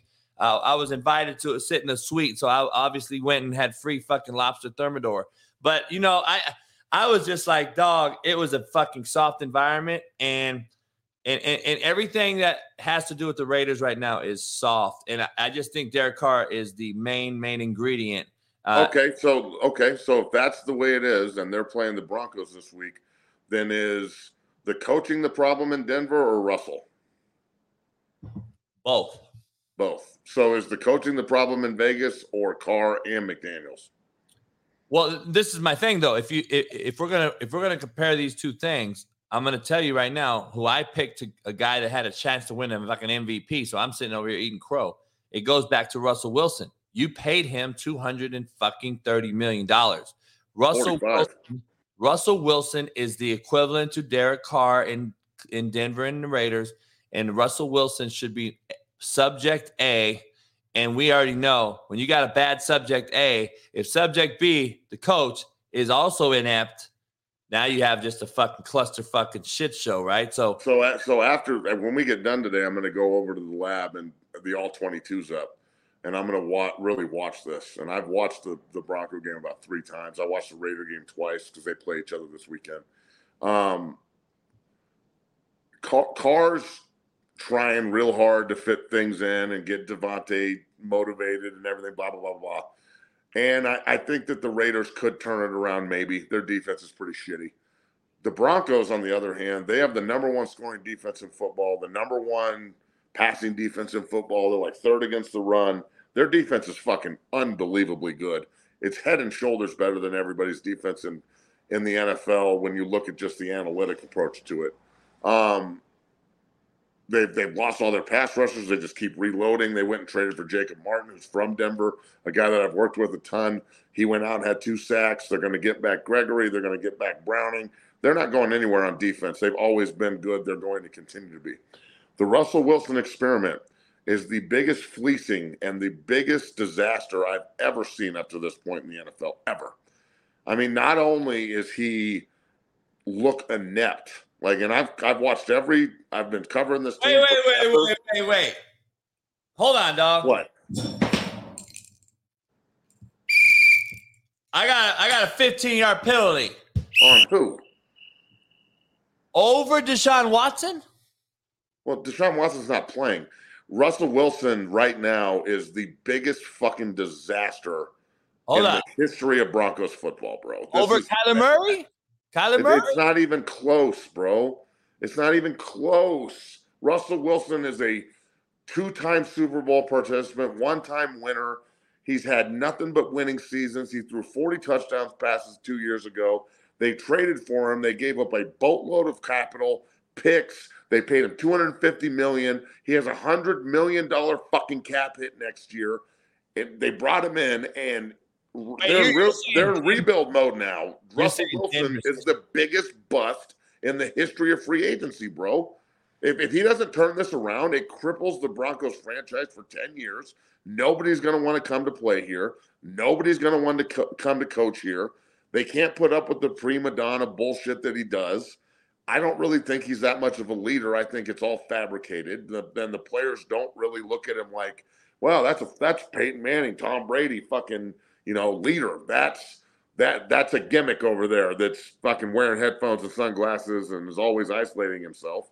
And to be honest with you, Hackett is enamored with this cat. Hackett's like, oh, I love Ciara. She's my favorite pop star, and Russell's my favorite quarterback. Can I get an autograph, Russ? And like he's sitting there asking Russ, what do you want to do this weekend, Russ? And Russ is like, 500 balls, Hackett. And he's like, fuck it, we'll just run verticals the whole game.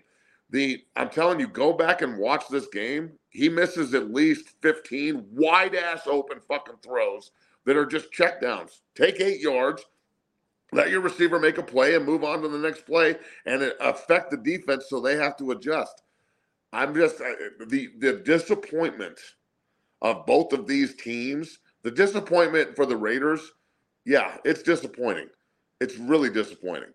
The disappointment for the Broncos, dog. Even say you said it yourself, you had him in the AFC title game. So the disappointment in Denver right now with Russell Wilson and what he's brought here, and this is supposed to be the turning the corner after six years of inept quarterback play. It's not acceptable. And it's both the quarterback and the fucking coach.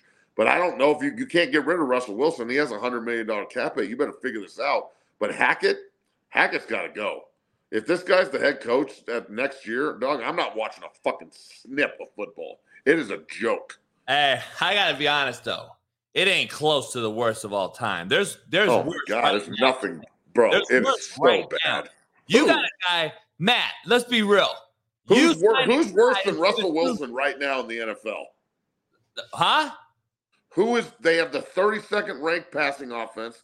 They score 14 points a game.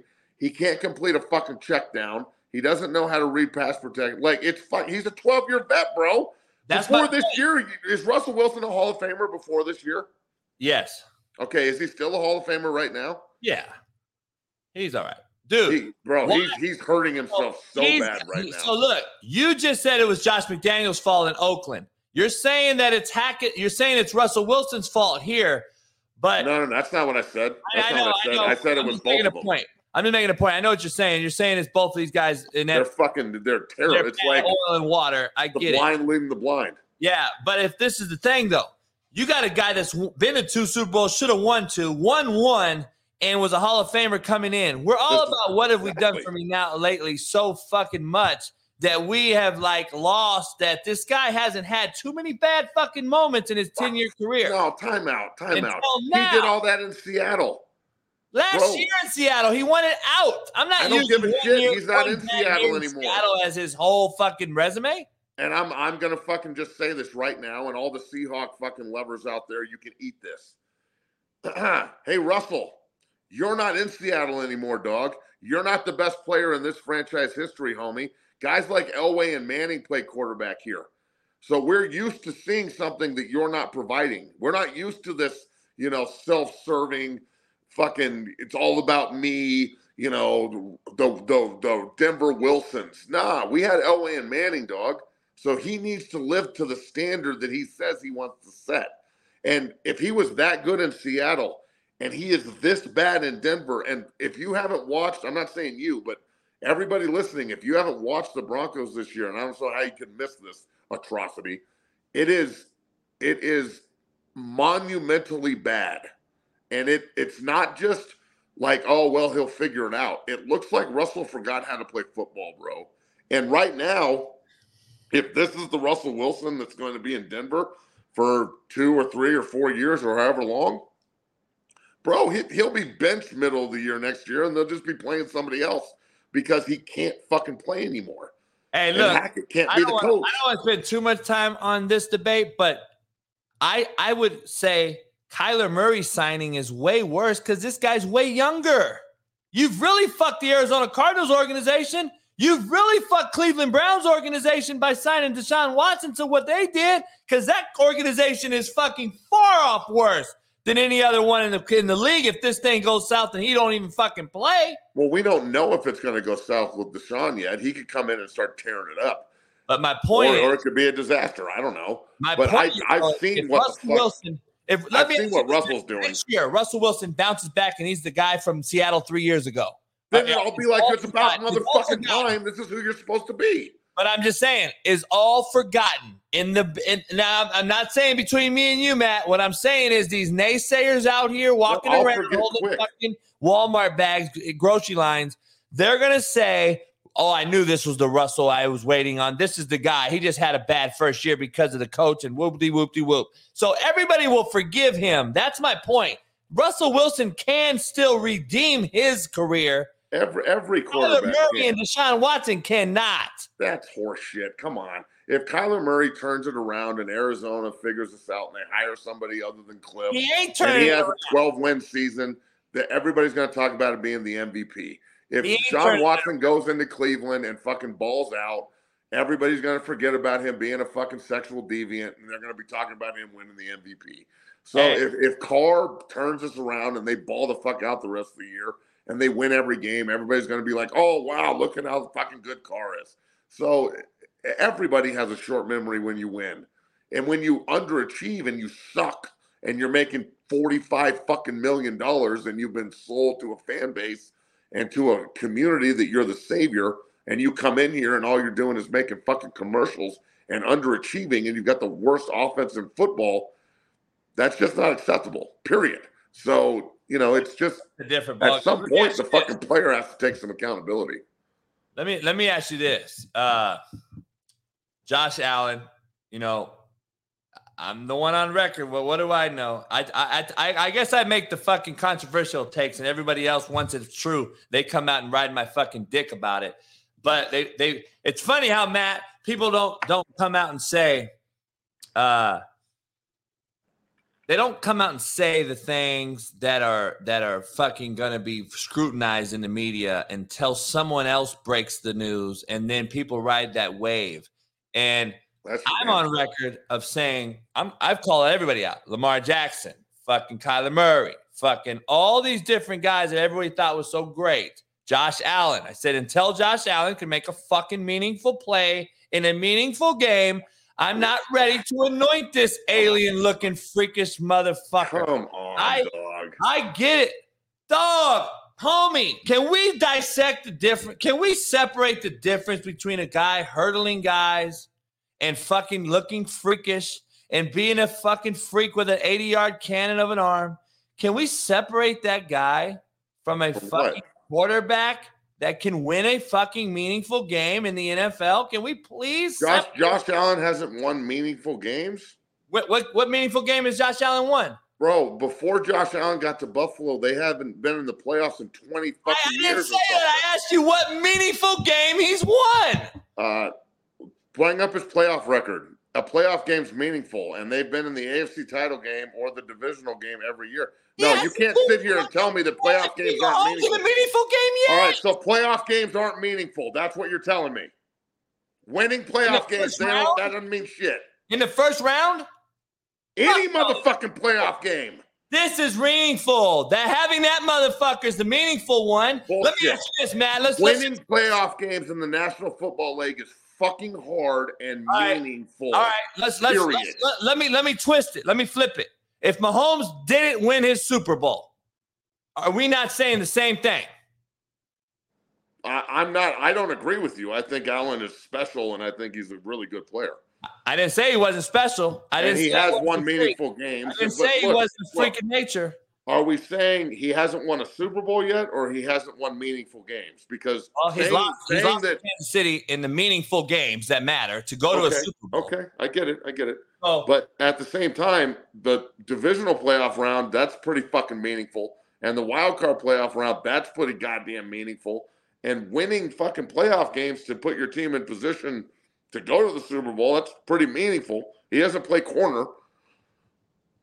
I mean, Okay. the, the, the last two, you go back and watch the last two fucking Kansas City Buffalo playoff games and tell me those aren't two of the best three or four or five quarterbacks in the NFL. I'm not saying he's not. I'm not saying he's not. But what I'm telling you is this: when the game gets in, all all last year in that game, he he balled out, no doubt. And he's a he's a Sean McDermott, fucking full on kick the fucking ball away play from probably being in the Super Bowl. Right? I'm not gonna put that loss on him. He did everything he was supposed to do. McDermott should have kicked the fucking football deep. So we can argue that. What I'm saying is the dude, when the game gets into crunch time, he is so gifted and so freakish that the things that are required of him to play quarterback, to do the things that we praise Tom Brady about, we praise Aaron Rodgers about, we praise all these guys about won Super Bowls about, is being able to make the throw when it matters late in the game to win the football game. So far this year, he's failed at three of those because his feet, his platform, or something he's done decision wise was wrong and really, honestly, mind boggling to a guy that is so gifted to do some of the things he's did late in games this year seven interceptions in meaningful fucking situations this season alone. And until I see that guy can get over that hump and make those throws and get his feet in position to make a throw and not skip a ball into the turf on fourth down in the end zone and not throw a pick to the guy free safety when the dig is right in front of him wide open. I have to say, pump our fucking brakes because he hasn't won the game yet. And until I see him win those games in crunch time, I'm not going to anoint him. I'm, I'm Matt, uh, don't get me twisted. I'm not saying he's fucking Derek Carr. I'm not saying he's this guy. I understand what he is. What I'm saying is, let's pump our brakes on all these guys being anointed the greatest fucking thing since sliced bread when he really hasn't done shit yet. Uh, okay, I'm not going to anoint him and say that he is he in my top ten. No, there's maybe one active quarterback that's in my top ten ever, or two, Tom and Pat. Um, Not Aaron Oh. Rodgers. oh, sorry, my bad. Three, Oh. Aaron Rodgers. Oh fuck! Um, my, I apologize. Um, and there's probably more. I don't know. I don't have the fucking list in front of me. I'm saying when you look at at the NFL, the National Football League, you can't win without special players at the quarterback position. Everybody's going to struggle at some point.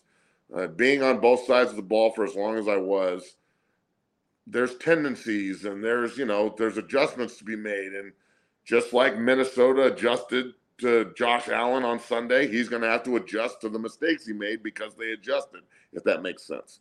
You know, it, yes, Josh Allen's going to win you a bunch of football games and put you in competitive environments where you can go to the Super Bowl, maybe. But at the same time, he's also got some far of an Elway in him where he's going to, just like that throw against Minnesota the other day at the end of the game, he could have taken the check down underneath. He could have ran. I was sitting here yelling at him to run. That said, he tried to fit it in a small window because he trusts his arm, even with a fucking partially torn UCL. So I, I don't know. I'm not going to sit here and say that the anointment for all these guys is a good thing, but the National Football League and the media, I, it's their job to talk about competitive greatness. And I'm not going to sit here and act like just because it's a new school era of player that they're not great and they don't have the potential to be. I truly believe this, and I know you don't like this, but I think that even Kyler Murray has the potential to be a great player if he can figure it out. Lamar Jackson has the potential to be an unbelievably great, you know, fucking player that can take the league to a whole nother stratosphere at the quarterback position if he can figure it out. Allen, Mahomes, Burrow, the, the, the list goes on. Wilson in New York's been playing a fucking lot better. Tua and everything he's doing in Miami. To act like there's not this young crop of badass signal callers in the NFL is ridiculous. These fucking kids can play. So I don't have a problem with them being anointed. Uh, it, it's it it it sparks this conversation. It, the the best part about it, in my opinion, Coach, is, for example, I'll be down at Six Zero Academy, right, and I'll be talking with this generation, and you know, 18 to 25, 18 to 28, whatever, and you know, guys that play and they're in the they're in the NFL or they're in college or they're going to college to play because that's all we do down at Six Zero, and to hear them talk about you know their favorite players and who they love and why, and to hear, and then my rebuttal to Elway and Manning and Brady's still fucking doing it at 45 and shit. And and you know, it's it's the beauty of this conversation. The the quarterback conversation and like who's great and who's not is almost as good, in my opinion, as the like top basketball player ever conversation with Jordan and Kobe and LeBron and all these guys.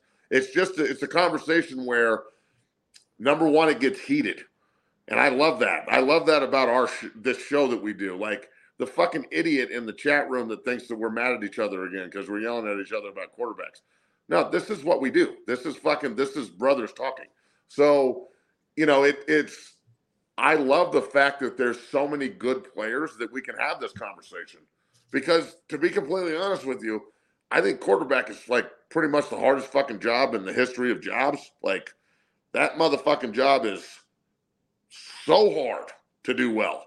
And the guys who, the guys who, I, I understand your frustration with the guys who are really, really talented, but refuse to put in the work to be great.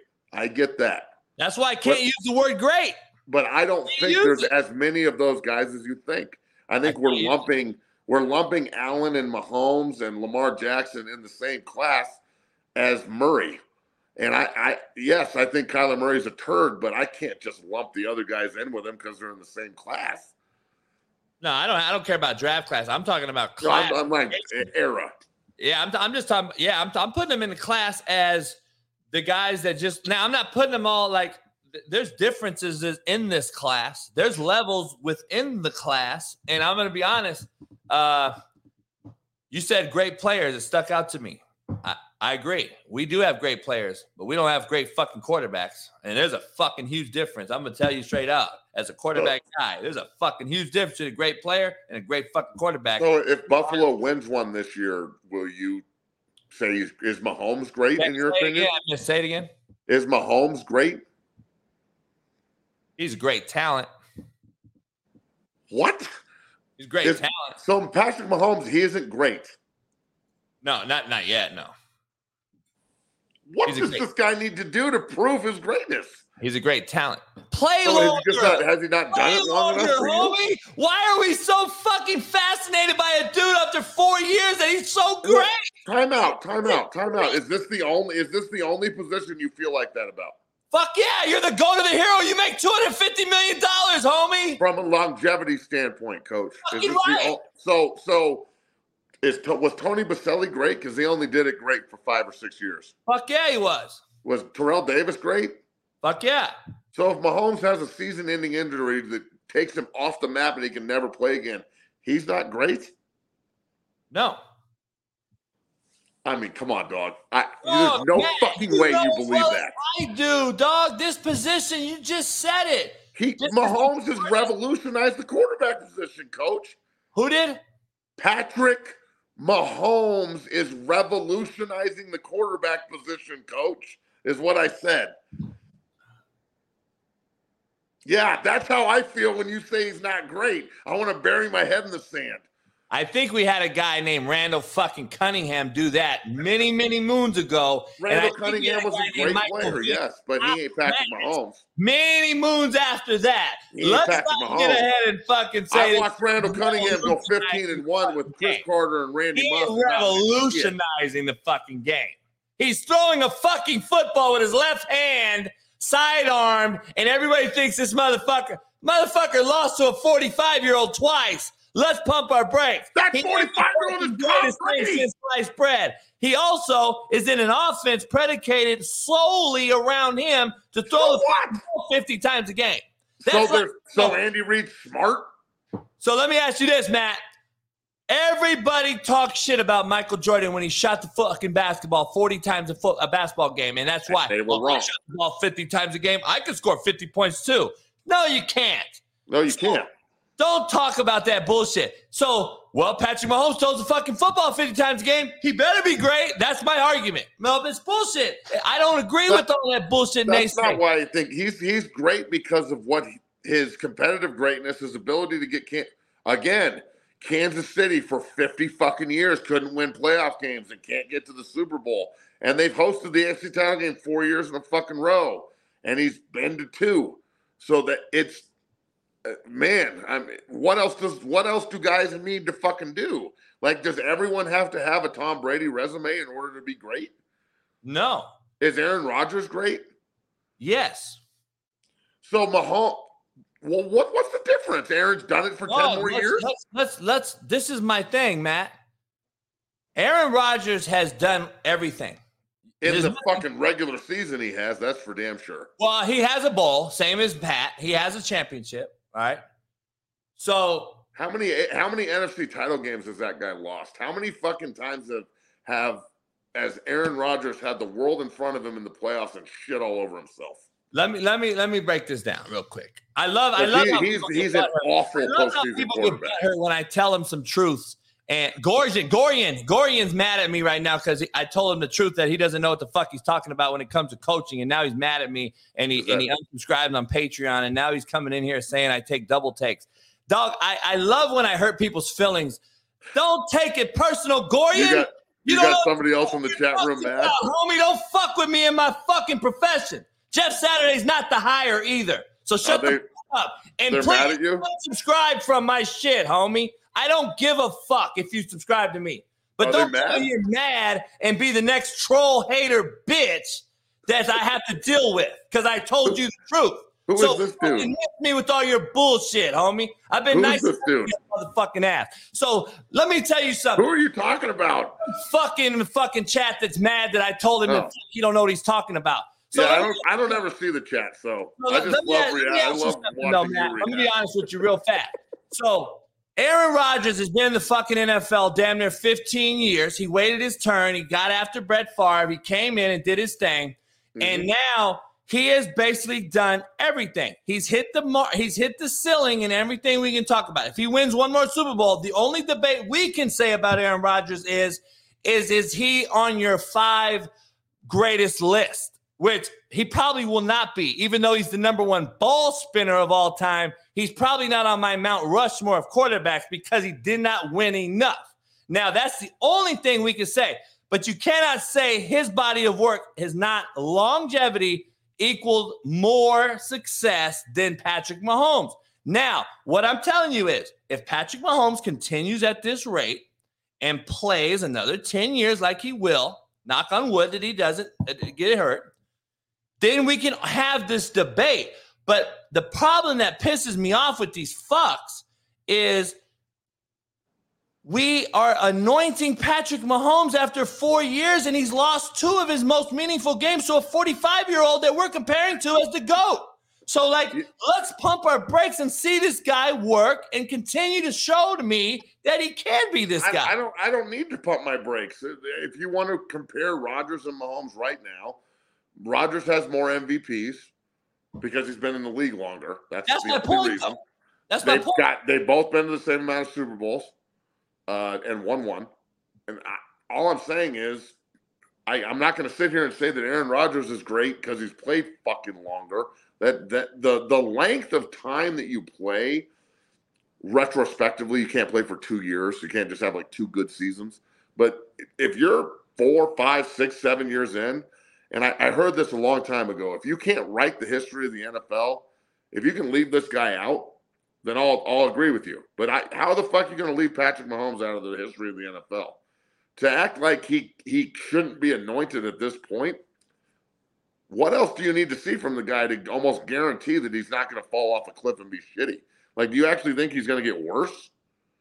You know as well as I know, Matt, if this cat doesn't finish his career with more Super Bowl, at least one more, dog, he's going to be forgotten when it's all said and done. Just So because then Aaron Rodgers should be forgotten. Is Brett Favre going to be forgotten? just because he throws sidearm crossing routes, fucking uh, left-handed. That's not. That's not the fucking look. The the highlights. The highlights is what enamors the fucking masses out here. But you know goddamn well that when you watch the all 22 and evaluate what he's doing, he's doing things at the line of scrimmage that Tom and Peyton do. He walks up and identifies. He knows what he's talking about. I look.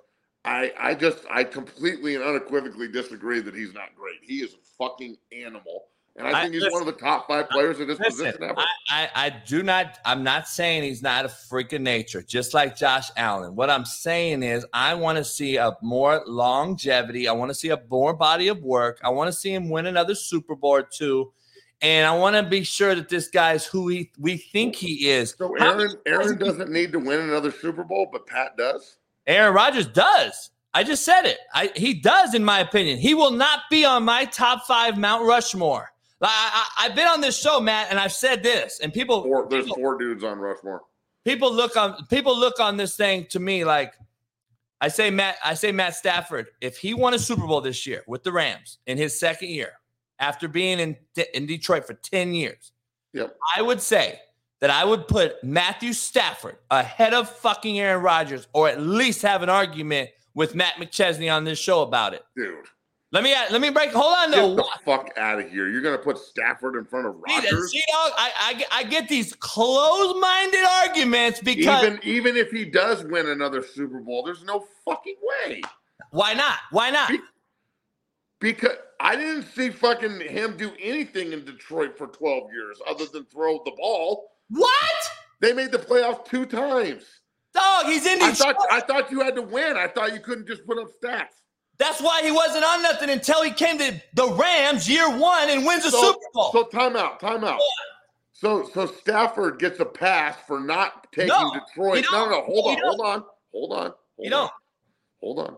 You don't get a pass. Stafford Stafford is is great on a terrible team that he couldn't take out of the dumps. But Mahomes goes to Kansas City and they haven't won shit in 50 years, and now they're a perennial fucking Super Bowl team. Buffalo hasn't won shit since Jim Kelly left, and Allen's there, and now they're the fucking in the playoffs constantly, and he's turned that team into a fucking powerhouse. The Dolphins look really fucking good with Tua and look like they're on the right path. Like Lamar's walked into Baltimore and done nothing to, but win. Like Stafford sucked. Uh, he could throw for five thousand yards all you want. You had Megatron and couldn't win a fucking playoff game. Like I, I'm sorry, bro, but he had to go to the one of the most loaded teams I've ever seen in the history of football to win a ring. And I'm not going to sit here and act like these these other guys that you're saying aren't aren't on the same level as Stafford because I'm sure you take Stafford over Allen and Mahomes and all these other guys. If you're going to say that those guys brought teams from four and 12, three and 13, and you know, Kansas City was okay when Mahomes got there, but he had to sit behind Smith. I mean, some of these guys elevate their squads, and those squads now take off. That's the that's what greatness is. Stafford never fucking took Detroit anywhere. I can't wait. I, I, we could talk. I could. I, I, I'm gonna fucking keep going about this one right here so long. But listen, I mean, I gotta ask you something about Josh Allen though. Uh, as a as a, I can't wait. We're gonna talk about this again tomorrow. Fuck Hey, that. uh, who, who do you have on after this? What's his name? Chase Senior. Yeah, so Chase actually reached out to me earlier. I'm, I want to stay on for a good five minutes when he jumps on. So he was talking to me about Trent Williams and like this post that blew up with this fucking idiot who thinks that because Trent Williams' left leg is back when there's no tight end, fucking like scissor alignment behind him, that it's an indicator. Like that. Hey, let me ask you this though. Before, real quick, before Ch- Chase is in here, I'm gonna bring him in right now, and you guys can talk about that. I, I gotta ask you this though, and I can't wait to talk. I can't wait to fucking rip your ass tomorrow about Matthew Stafford and break. Oh no, we're continuing this conversation. So let me ask you this: Josh Allen, management said don't play. Josh Allen said, "Fuck you, I'm gonna play." Now that's scenario one. Okay, we don't know the scenario. That's scenario one. Scenario two is, "Hey, do you feel okay to play?" Yes, I, I'll go. Okay, cool. Scenario two. Now, either way, it is bad business. The bottom line is you lost and you played.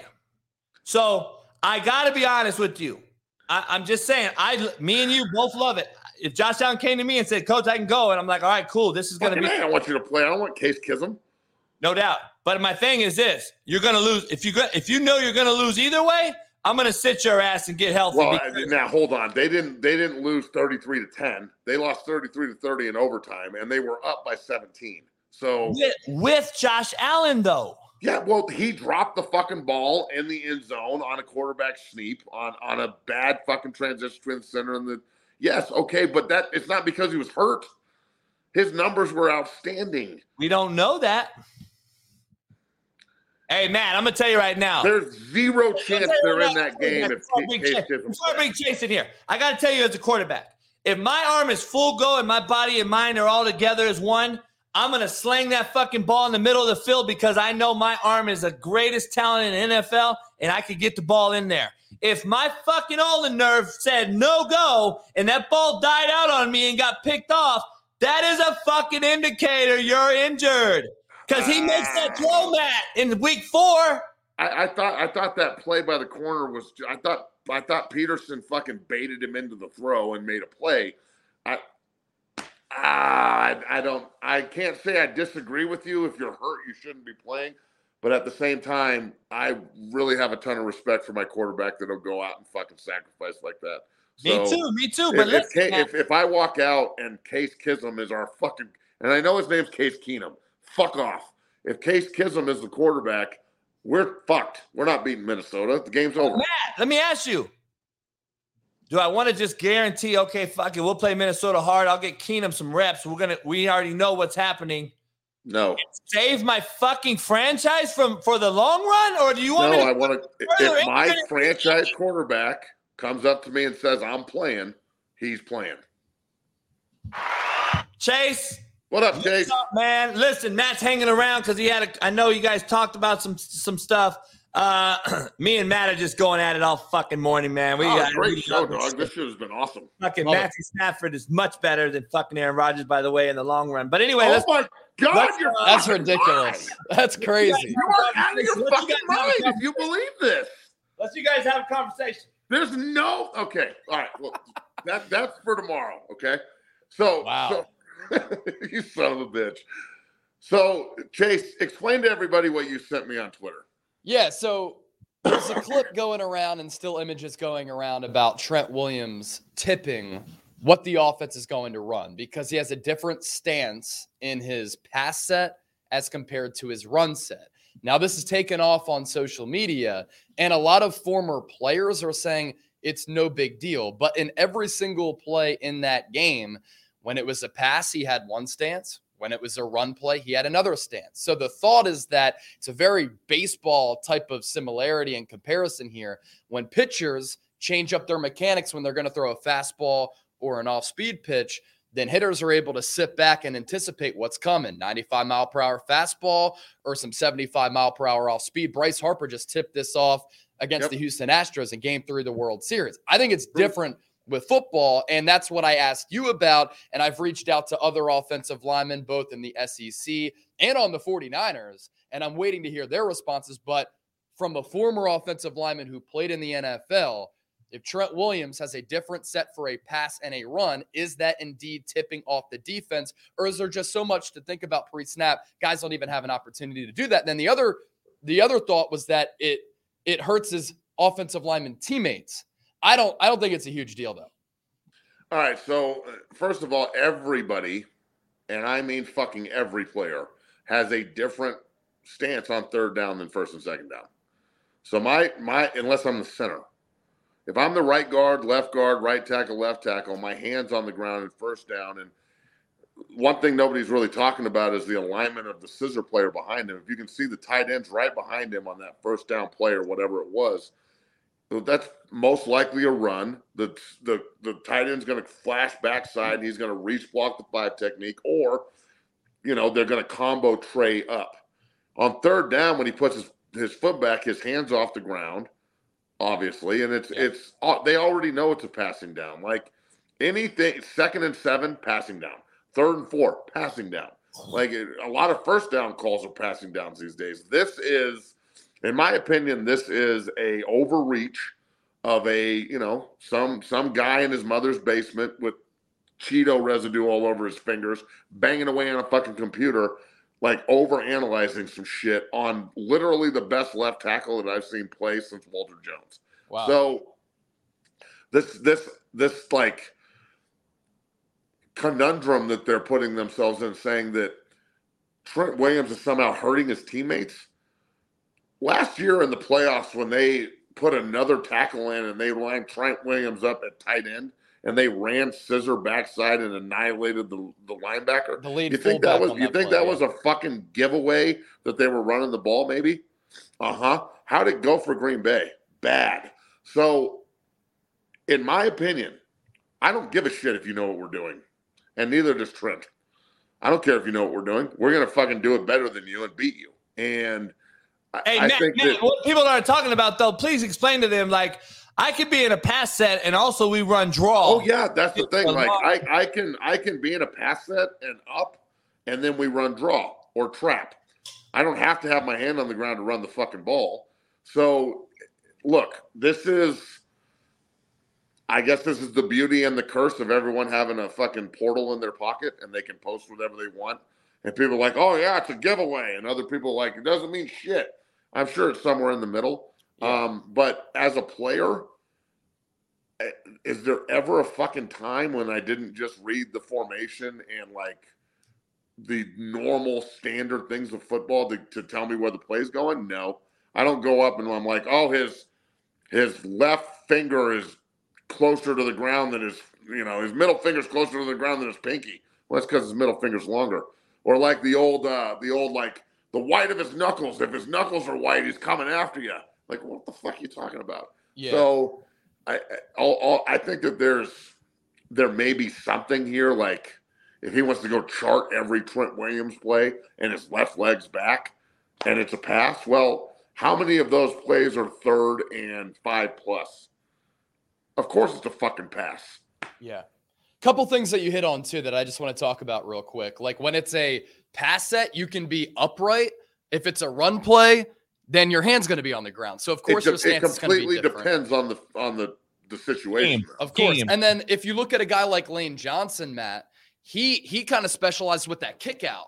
So if it's going to be a pass play on a third and medium, third and long, like he's going to kick out to get ahead of the opposing defensive lineman. If it's a run play, of course his stance is going to be different because he has to have a different power base, right? To get upfield. there. no, I think the base. I can look as an offensive lineman. I can go.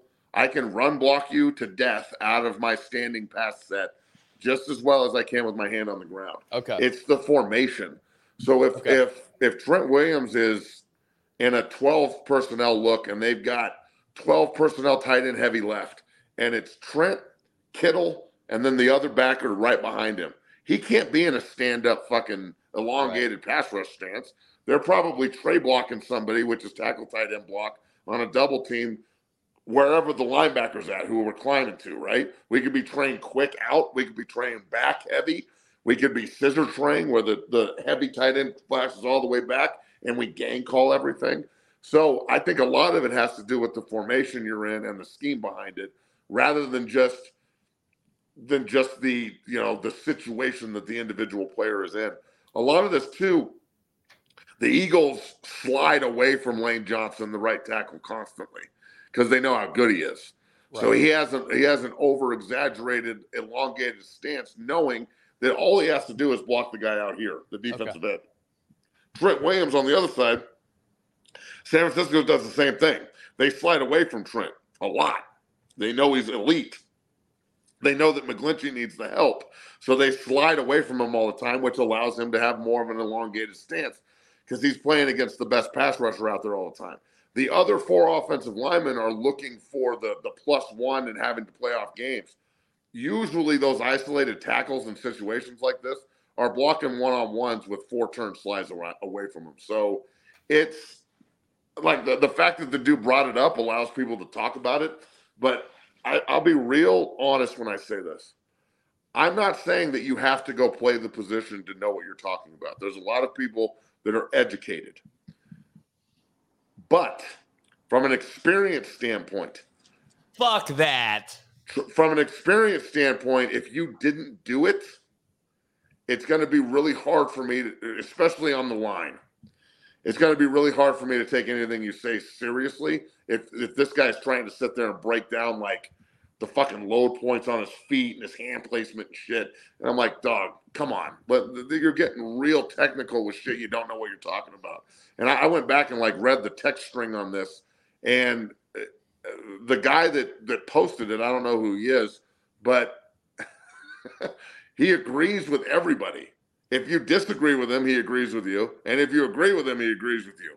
And that is, the, in my opinion, that's the kind of guy that I can't listen to because his opinion doesn't mean shit because he doesn't have one. Mm-hmm. Gotcha. That's good insight right there. That's why I come to the show. Eh, it's okay. Yeah. Hey, so coach.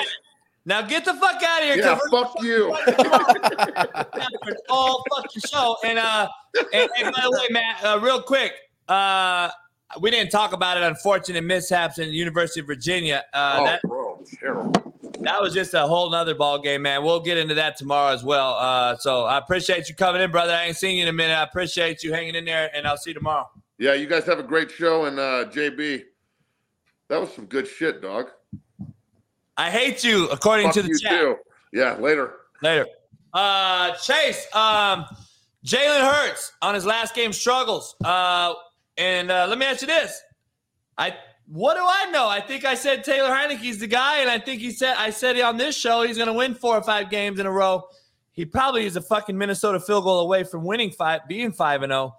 What uh, what do you think about this um, Taylor Heinicke decision and and and overpaid quarterbacks versus undervalued quarterbacks? I would take the undervalued ones right now, spread across the league. That's what me and Matt were kind of arguing about. Uh, I think there's more undervalued quarterbacks right now that are not getting this big bag that you can win with. And I would take those guys over the overpaid guys that are diminishing and deplenishing these rosters right now because you're seeing the Arizona Cardinals, the Raiders, all these teams that have these big paid quarterbacks, Cleveland, that are losing because their roster is deficient in a lot of places where you can get a guy like Taylor Heinicke and load the roster around him and you could probably win a lot of games. Cooper Rush is another one. I told I don't know what I said, but I think I said I'd take Cooper Rush all day right now. And I think it's starting to show proof. Um, you happy with Jalen Hurts? I'm happy with Jalen Hurts, and let's just go through what you said, right? That's why it's so important to hit on a rookie quarterback because if you have him on that rookie deal, that's why the Cowboys were so good with Dak Prescott. That's why the Eagles were so good around Carson Wentz and Nick Foles. That's why the Cincinnati Bengals have been able to stockpile that offensive line and they have one of the best defenses in the NFL around Joe Burrow because he's on that rookie contract. The same could have been said for Josh Allen, Lamar Jackson right now. When you get into the territory of paying a quarterback $50 million, that's when you just gut your roster. And that's what you're seeing right now with the Dallas Cowboys. Now that Dak is getting paid a lot of money. CeeDee Lamb going into the year with Michael Gallup injured was the only wide receiver on that roster who had caught a touchdown pass in an NFL game. That's crazy. Ezekiel Elliott's getting paid a lot of money, so that doesn't help either. But the point here being, you do gut your roster. And as you said, you are talent deficient when you have to pay a quarterback like Kyler Murray all that money. Who would I rather have right now? Jalen Hurts on his rookie deal or Kyler Murray? I'd rather have Jalen Hurts. Who would I rather have, Joe Burrow or Kyler Murray? Not even a conversation, not even a debate. It's Joe Burrow. Now, with the Philadelphia Eagles, I actually don't think that Jalen Hurts played poorly the other night. I actually think he was one of the only players who played well. He threw an interception, yes, but the ball hit A.J. Brown in the hands. Oftentimes, he comes down with that 50 50 ball. He has so much this season. And I actually like when a quarterback takes a shot. He hit on a deep ball late to Quez Watkins. Perfect throw in stride.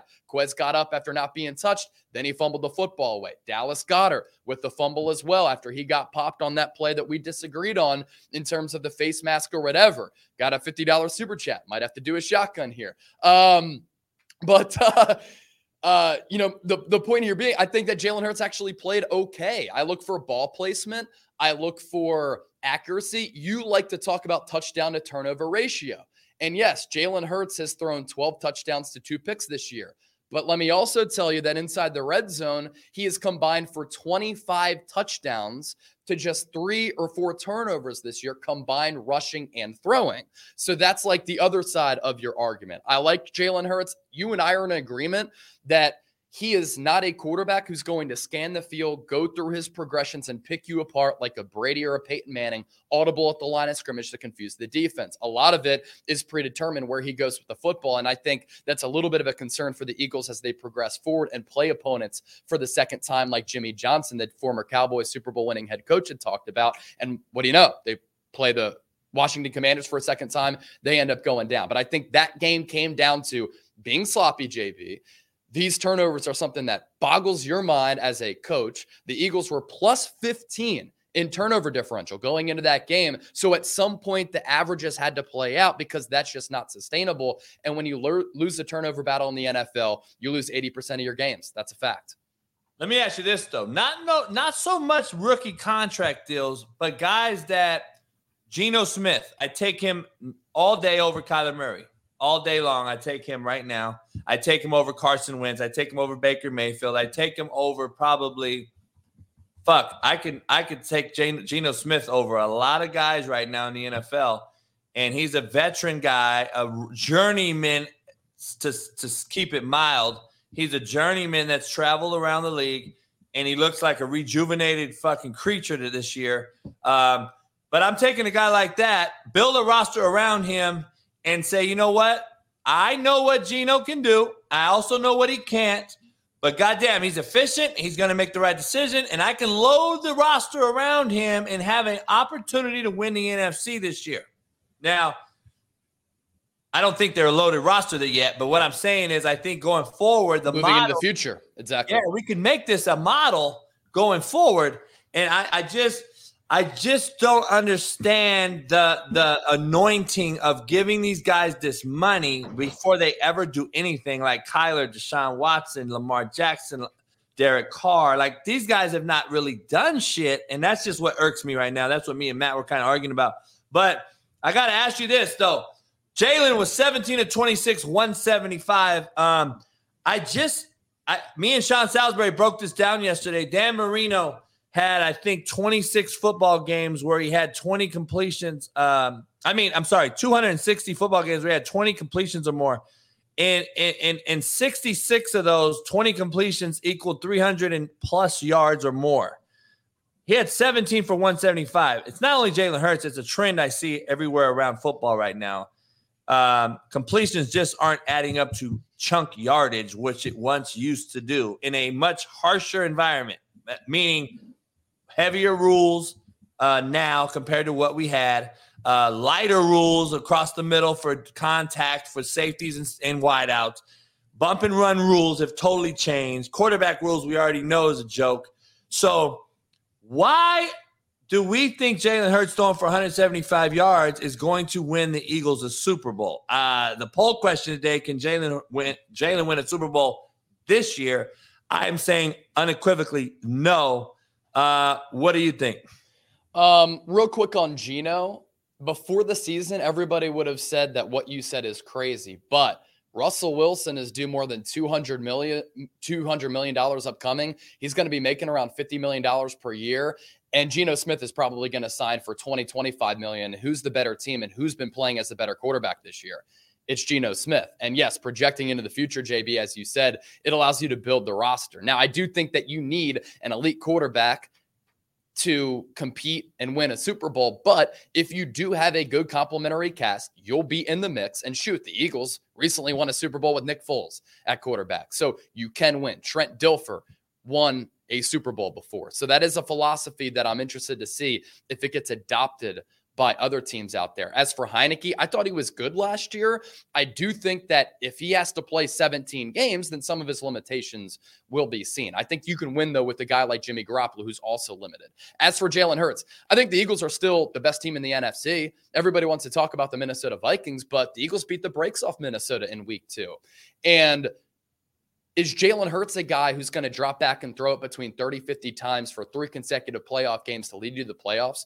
No but can he mix the run and pass and throw the ball 20 times, run it 10 for 270, 300 yards, a couple of touchdowns? You play complementary football, you win the turnover battle.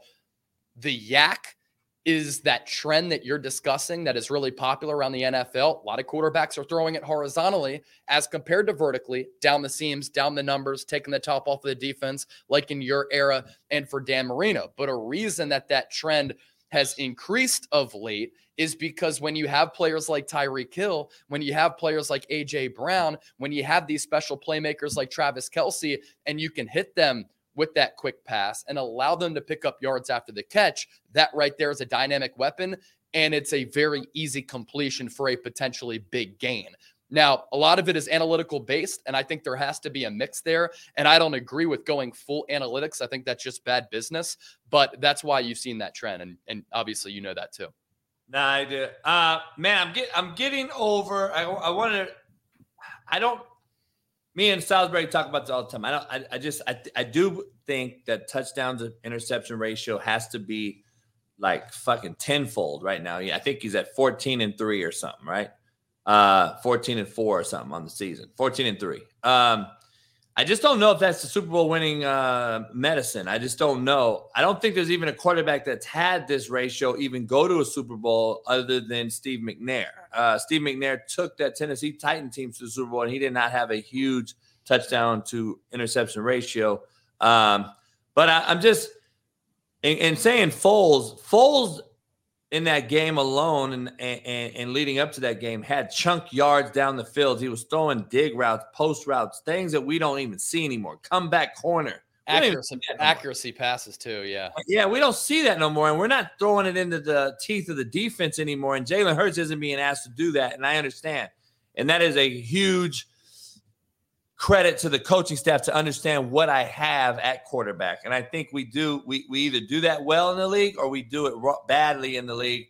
And I think we're not doing those things in, uh, in Vegas very well with the, what we have in Carr. I don't think we do that very well in Baltimore. I don't think we do that very well in Jacksonville, Houston, all these different places. Um, Arizona is obvious one. I, I just got to be honest. Um, the Niners, I know we've all talked about them getting McCaffrey and all these things, and I know you you have a lot of insight on these guys, and I, I keep hearing this is a team to be scared about. This is a team to worry about. They're five and four or whatever they are. Um, yeah, five and four. I'm gonna be honest with you. I, am kind of over the whole hype thing. I'm watching them really, really close yesterday or the other day versus the char- Chargers up close and personal, and I I'm not. I don't see it. I don't see an outside receiver that can go the fucking that can go vertical. I don't see a quarterback that can go vertical either. I, I don't see this team and the roster construction. I know everyone talks how great it is. Deebo is a guy that has to be the hit and miss guy at the opportune time in a football game, either at back, on a reverse, getting the ball on a screen, getting the ball in the slot uncovered he's not a route running wideout that we can depend on and throw the football to him like a Davante Adams all game. He's not that guy. He's a guy that you have to multifacetedly use and get him the football in many ways. And Jimmy G has a bunch of deficiencies. We know. Um, I don't know about man. I'm not really sold. I'm kind of over it. I, I, just don't see them beating a team in a meaningful football game in the playoffs this year. How their roster is currently constructed, and I just don't trust McCaffrey.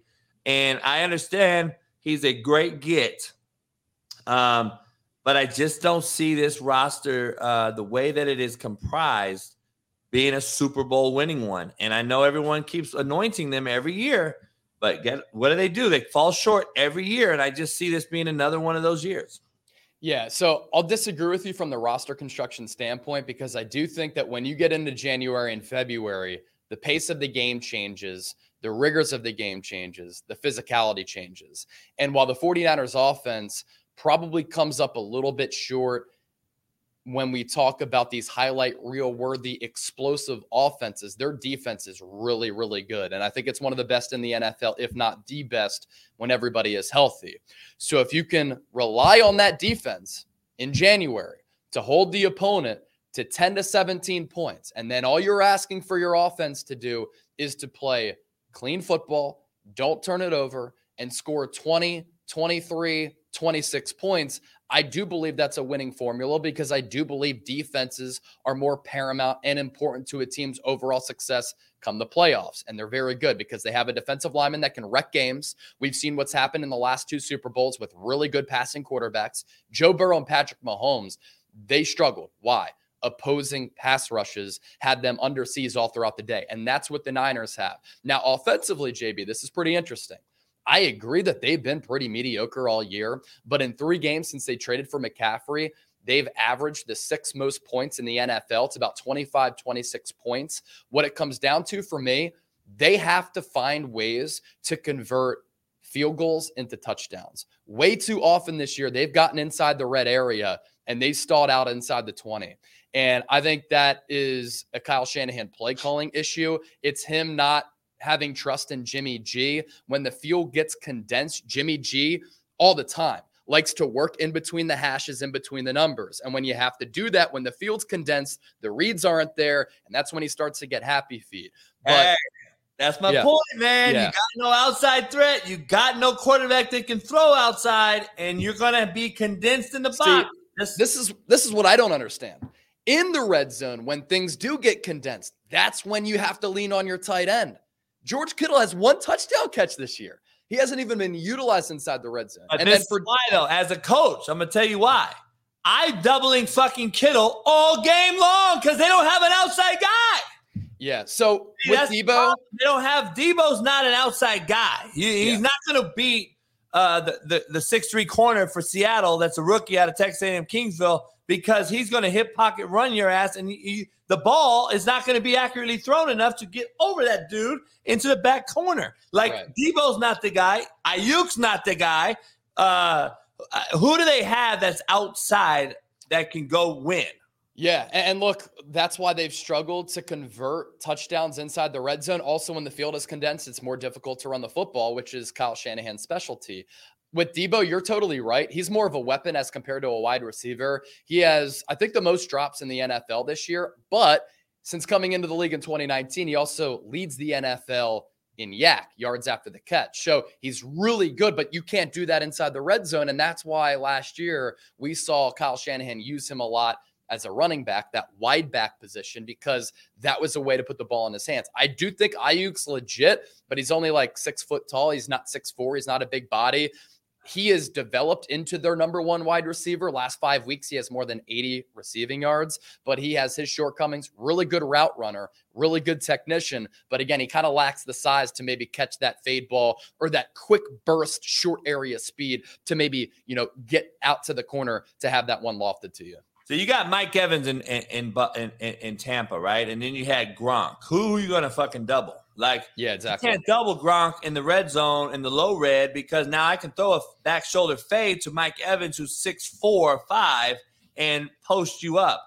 49ers don't have that. They're very, very dependent on McCaffrey out the backfield running routes, comboed with Kittle, comboed with getting Deebo some type of action play, not a Yep. real schematical play. Yep. And so, like, I don't know, man. It's just not. I just haven't seen that type of team win Super Bowls um, very often. So I'm curious. Uh, let me ask you this though: um, Were the Eagles exploited a bit, or was it just a team in Washington that's kind of on a roll and has a new quarterback that is just very, very high energy?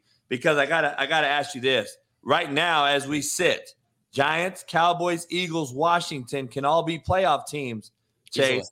That Yeah. is very, very interesting. And that puts the Green Bay Packers in a very, very peculiar situation.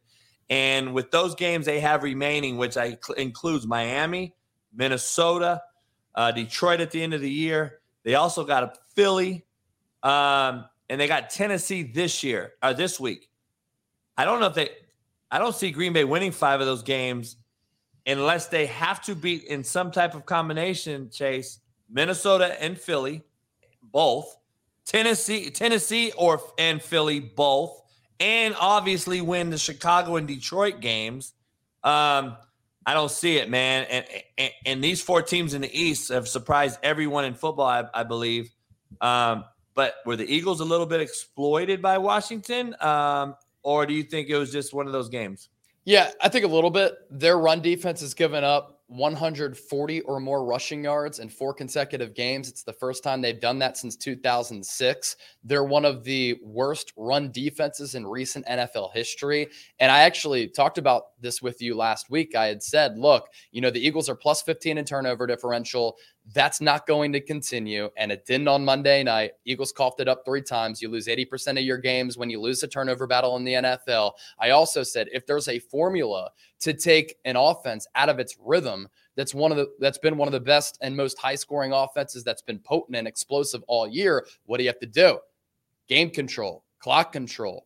And the Redskins or commanders were able to do that uh, by running once again for 140 plus yards, and they dominated time of possession. And when the offense doesn't have an opportunity to be on the field, you get taken out of your rhythm, and you could sense that the Eagles were struggling to find their footing offensively all night. So the run defense is a red flag for me.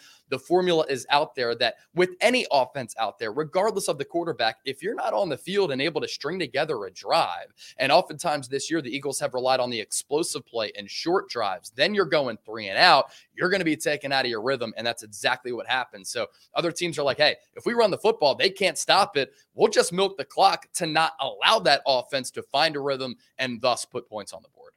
Uh, are the are the Bucks back? Oh, I never counted it out. How could you count Tom Brady out? I've said all along, he's not playing bad football and hasn't been playing bad football. The offensive line has been in shambles because they lost so many guys. His receivers have honestly let him down. I mean, Scotty Miller dropped a game winning touchdown against the Rams. Mike Evans has dropped a couple of long balls that are just inexcusable and not like him because he's a top five wide receiver in the NFL. But when things get clicking, and if they can actually get that ground game going. Going into last week, they were only averaging more than 60 rushing yards per game, by far worse than the NFL. Then look out if they can have and play more complementary football. But you saw over there in London, Tom Brady. We want to talk about these young quarterbacks not throwing into the teeth of the defense. And let me just say, there's a huge difference between throwing a lofty long ball and just throwing a dart in between the seams into the teeth of the defense. That's what Brady still does. And the route combinations for his wide receivers, it expands because of that.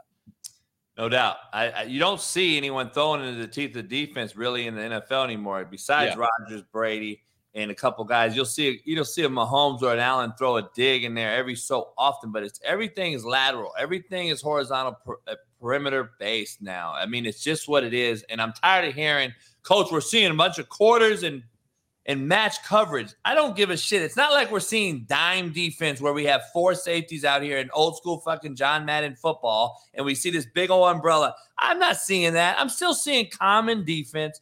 I mean, it blows my mind. Coach, we're seeing, but 175 yards by Jalen Hurts to me is just not winning recipe to win a Super Bowl. And I understand it's one game, but he's he's kind of showing me that that's who he is over the last two years, even though he has gotten better. Um, I think the Eagles are better. I just don't see them it's going to be very, very interesting to me who wins the Super Bowl, and I think it's going to be a team that nobody expects. That's Yeah. just my opinion. Uh, hey, working off what you said though, like, oh, coach, they're playing quarters defense, they're playing sticks defense. Who's the guy who we talked about earlier? Jimmy Garoppolo. He lives in between the numbers and in between the hashes, so you can still make those throws despite the coverage. Yeah, no, no question. Um, let me ask you this: uh, Aaron Rodgers, uh, is he going to prove everyone wrong and get this team to the playoffs? So I know we just talked about the East being four teams in the same division um, that somebody's going to have to knock out. Plus, you still have the Bucks in a bad division, so there's only going to be one team out of that one.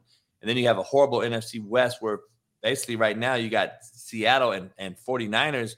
Uh, they're going to battle that one out over there. Uh, I only see one of those probably getting in now at this point, right? Um, Yeah.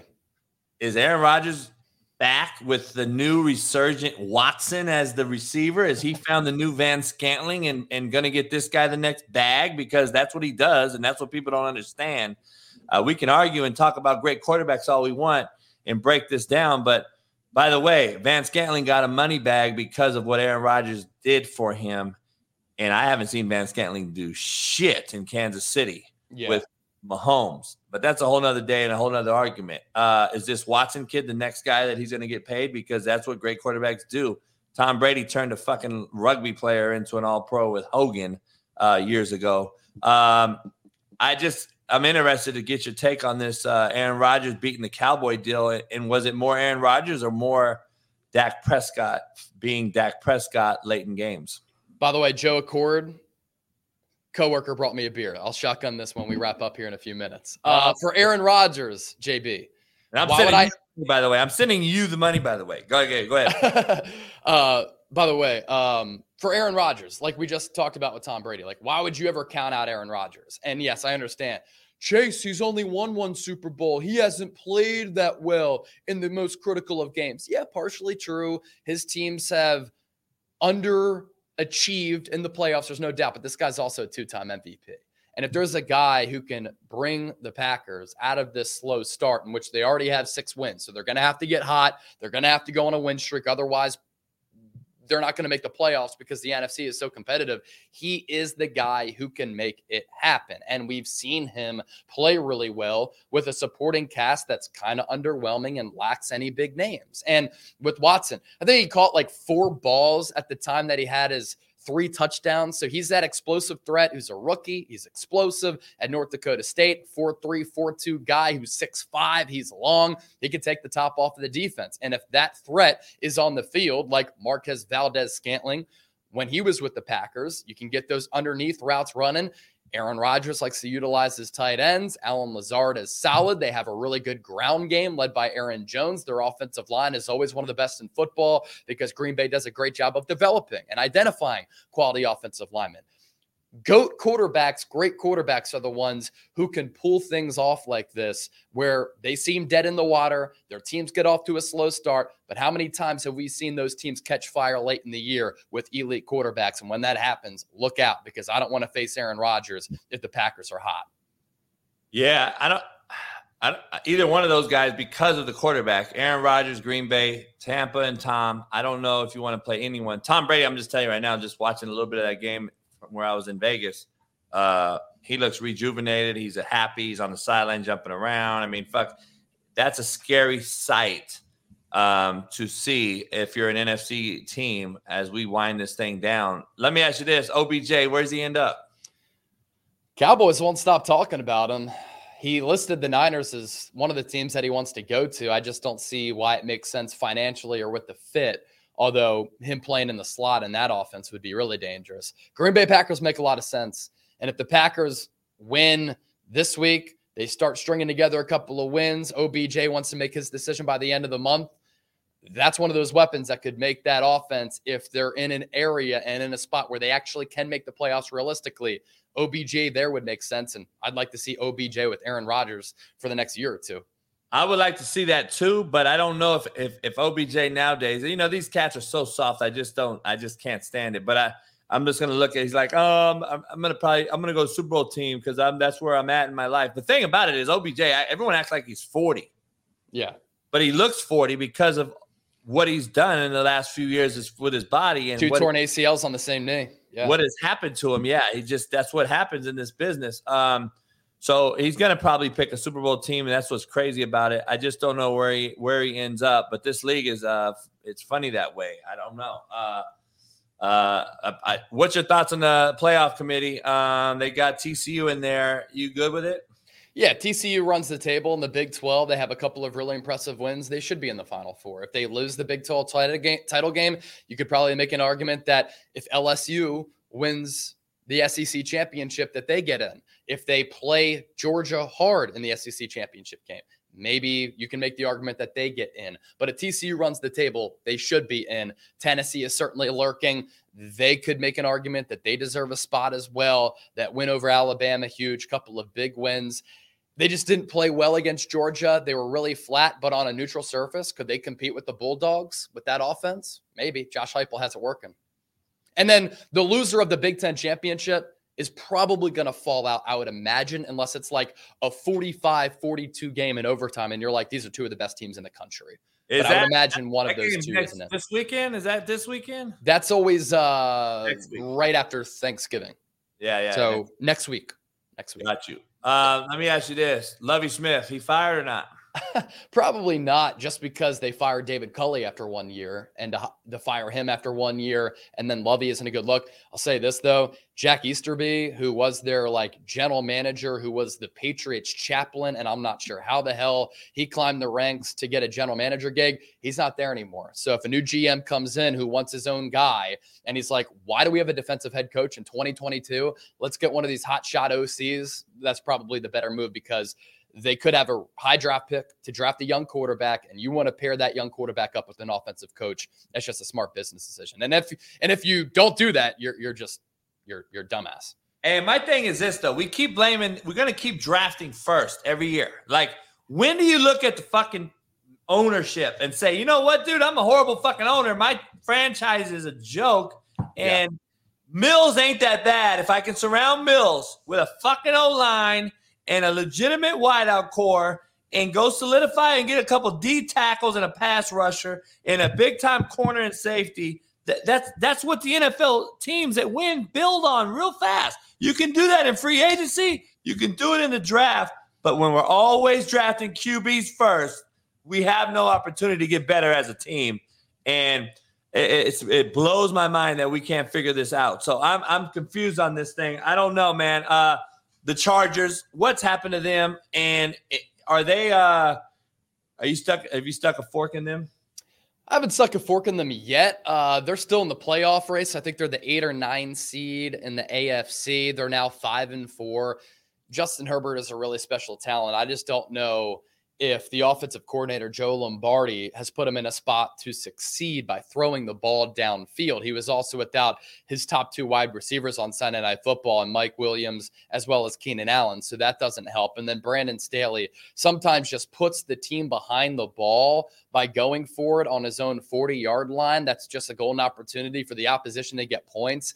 But I've seen Herbert put together really impressive stretches. I've also seen the Chargers always start slow and finish strong. They do play in the AFC West, but now that division that we thought was going to be chock full of contenders, it's bad right now with the Raiders. And the Broncos look to be a dog shit franchise this year, too. Yeah, no doubt. Uh, man, hey man, it's uh, it's gonna be interesting. Uh, who you got tomorrow night? Uh, what's that game tomorrow night? I, I never look ahead too far for these Thursday night games, and they've also sucked. But what's uh, what's the game? No shit. Yeah, Uh, I can't stand these fucking Thursday night games. To be honest with you, I, they're the worst. The Amazon Prime thing is absolutely done. It's it's that Packers. uh, Tennessee Green Bay. That's actually a good game. yeah. Um, yeah, I mean Tennessee has a great defense. We saw with Malik Willis, who was extremely limited. They almost beat the Kansas City Chiefs. They probably should have if Mahomes didn't pull off those heroics. I'm going with Green Bay at home on a short week to stay hot.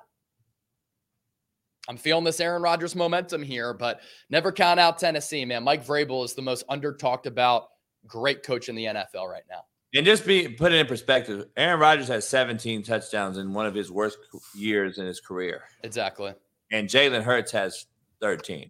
Yeah. But he also has several rushing touchdowns. That's what I'll Yeah. say. But again, is, can you win that way in the playoffs. A lot of mobile quarterbacks have not won a Super Bowl. Nah, no doubt. Uh Chase, you gonna chug this thing? Yeah, I'm gonna chug this thing. I, I gotta I gotta do it for the people. Gotta do No it for the doubt. people. No doubt. it's Um, only right. You probably won't take a shot of whiskey though, because you had a long weekend in Vegas, right? man, I had a long one. You don't even know. But a good one. Let me. Yeah. Oh yeah. I'm gonna tip. Put the touchdown. Touchdown for you. Um. Let's here we go. Yeah. Ticker on. Joe Accord, right? Joe Accord, shout out.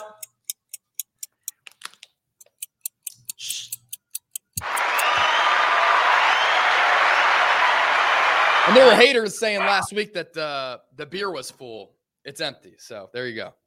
Man, that's a fast one. Fast. Does that fuck you up for the rest of the day? No, I'm good. You just got to be built different. I got work to do today. I got to host a couple of Eagles, 49ers, NBA shows. We partner with Amazon here at Chat Sports. We got work to do. Is that right? Hey, congratulations on that, man. I, I wish you the best. I keep uh, appreciate you coming in with the insight, man. It's always great. I'm it's my first day back, and it was it was no better one to have than uh, Chase Senior back on the scene on Work Boot Wednesday. Um, I saw LeBron, Jalen Rose, got to see a few of them in Vegas. We were like, "Why are you fucking guys in Vegas?" yeah, Uh, why were they in Vegas? I have no idea. I Still don't know that. Um, before you get out of here, NBA wise, who's a bigger joke, the Nets or the Lakers? Oh man, can we go with the tie? Both I mean, it's a organizations right, right? now are fraudulent, and the Lakers are the worst team of the two. They are a bad roster. They're not good. The Nets are just dysfunctional. They have a lot of talent. They're just not. They're not playing well, and it's a disaster right now. I think it's a cultural thing, honestly, with the Nets as compared to the Lakers, where I think they're just talent deficient. How the hell did Rob Pelinka get a contract extension this offseason, putting together this basketball team on top of what he did last year? That is a joke. I, I agree. And you don't have no fucking shooters, not one. Yeah. Uh, but I got to be honest with you. The Nets roster, to me, I'm looking at it. It's not very good either, man. After after without Kyrie and looking at who's on the fucking court, if you got to depend on Royce O'Neale, I don't know how good your roster really is either. After they spent a lot of again, it's another Kyler Murray situation. We spent top heavy money. Our rosters are going to be hard to uh, fulfill quality mid-level exemption guys. Maybe this just this is a classic example of it looking like a good video game lineup, but it doesn't translate to the NBA. But again, I think it's cultural. Like Kevin Durant has never been a great leader. Kyrie is just a flake. I mean, the guy preaches world peace, but he doesn't stand by it. And he's just a flat earth theory guy and very, very wonky. And I just don't think that people take him seriously in that locker room, right? But if you look at a video game lineup when Kyrie's back or if he plays at all, Kyrie, Kevin Durant, Ben Simmons, Nic Claxton, they have Seth Curry, Joe Harris. They have some solid players, but it's just not translating right now. But the Lakers are just, they're a terrible basketball team. No, terrible bad. basketball team. I, I don't understand it. And for you to think that nothing needed to be changed from last year to this year, we and you give this guy an extension, it blows my mind. Uh, the ignorance is is is is unbelievable. But man, enjoy your day, man. Get after it, and uh, and and, and the week and tomorrow's game, we'll see if Aaron Rodgers can make it two in a row like Tom Brady just did. And uh, can't wait to watch you later on. Make sure you follow Chase on everything: Twitter, Instagram, and uh, on here on YouTube. Appreciate sure, you, brother. dog. Always a pleasure, man. Catch you next week. All right. Appreciate Chase coming in as always. Um, man, listen, uh, been a great one, man. I can't wait to get Thirsty Thursday here tomorrow already. Uh, not only for this show, but uh, Last Chance Q with Sean Salisbury. Make sure you subscribe to that on Patreon and become a member. Hey, man, it's been a great one. Uh, I'm still in recovery mode from Vegas, but it's good to be back and see y'all. Love y'all.